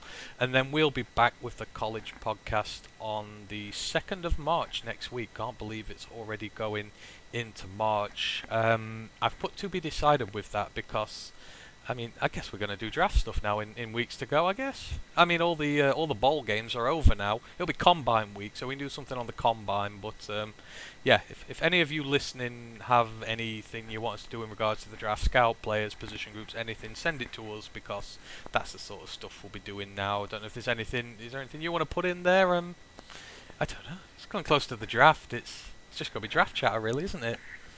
It is, yeah. I can't think about a specific right now. Yeah. So hopefully. ho- Yeah, so hopefully lots of you join us, ask us lots of your draft questions, and give us some stuff to chat about, because we'll be able to make something out of it. So that's us next Wednesday, 2nd of March, and also keep an eye out over the weekends between now and the draft. I have started my college tape reviews. I know Ryan's, do- I know Ryan's doing some as well. What we're going to do, we're either going to do some live streams on YouTube or we're going to put up some premieres. We're going to go through the footage and do some scout reports for you over certain players. My first one, hopefully, is going to be this weekend on the Sunday. Going to do George Karlaftis, one of my favourite draft crushers. We're going to take a look at one of his freshman games and one of his senior year games, see how his game has evolved, what he brings to a team who is going to draft him. But we're going to be doing a lot of that coming up on the weekends. But no firm dates, just keep an eye out. And if there's a player you want us to scout, we'll do it for you because we're raiding caddies for footage as we go. We can get the all 22 for just about pretty much any player, so let us know who you want there. Um, so, like I say, just remains for me to go through our socials. Uh, you can find us all over the internet. So, obviously on YouTube, if you're already there, Roar of the Lions UK. Twitch, ROTL underscore UK. Sorry if you guys in there have not been able I've not been able to chat with you this evening, but I've just been that busy trying to make sure the technicals go well on here. I've not been able to keep an eye on everything, so I didn't want my computer to crash. But if you've been in there, I really appreciate it, and we really appreciate all you guys on YouTube as well. As I said at the start of the show, um, we hit over 800 plays last week, or this week just gone. Um, we've never hit over 550 before. You know, we are thoroughly overwhelmed by all the attention that you're giving us, and hopefully you like what we do, and it just makes it all the more worth it as we do all this. Uh, finishing off the socials, got the Facebook page, Roar of the Lions UK, our Facebook group, Detroit Lions Fans UK, One Pride Worldwide. Twitter, you can find us at ROTL underscore UK. We've just passed 1,900 followers. If you don't know, if you know anyone who doesn't follow us yet, get them to do so. We're trying to push to 2,000. We're trying to push ourselves up the rankings of UK podcasts for fans. We want to be one of the big ones on there. On Instagram, you find us at ROTL underscore UK, and on the web, you'll find us at www.roarofthelionsuk.com Lot of articles you are going to find on there. Ash's one is still up about picking Kyle Hamilton at pick two, which is absolutely the right thing to do. And Matthew is about to release one suggesting that it may be the best thing for the Lions to cut Jared Goff over the summer or possibly trade him away. That is going to make some good viewing there, and I know me and Ryan are going to put a lot of draft content up, so do keep an eye on the show there. Just remains for me though to thank Ryan as always, for this mammoth show here and giving up the time to do this. And until next time, until the Monday, we shall see you then. So until then, one pride. One pride.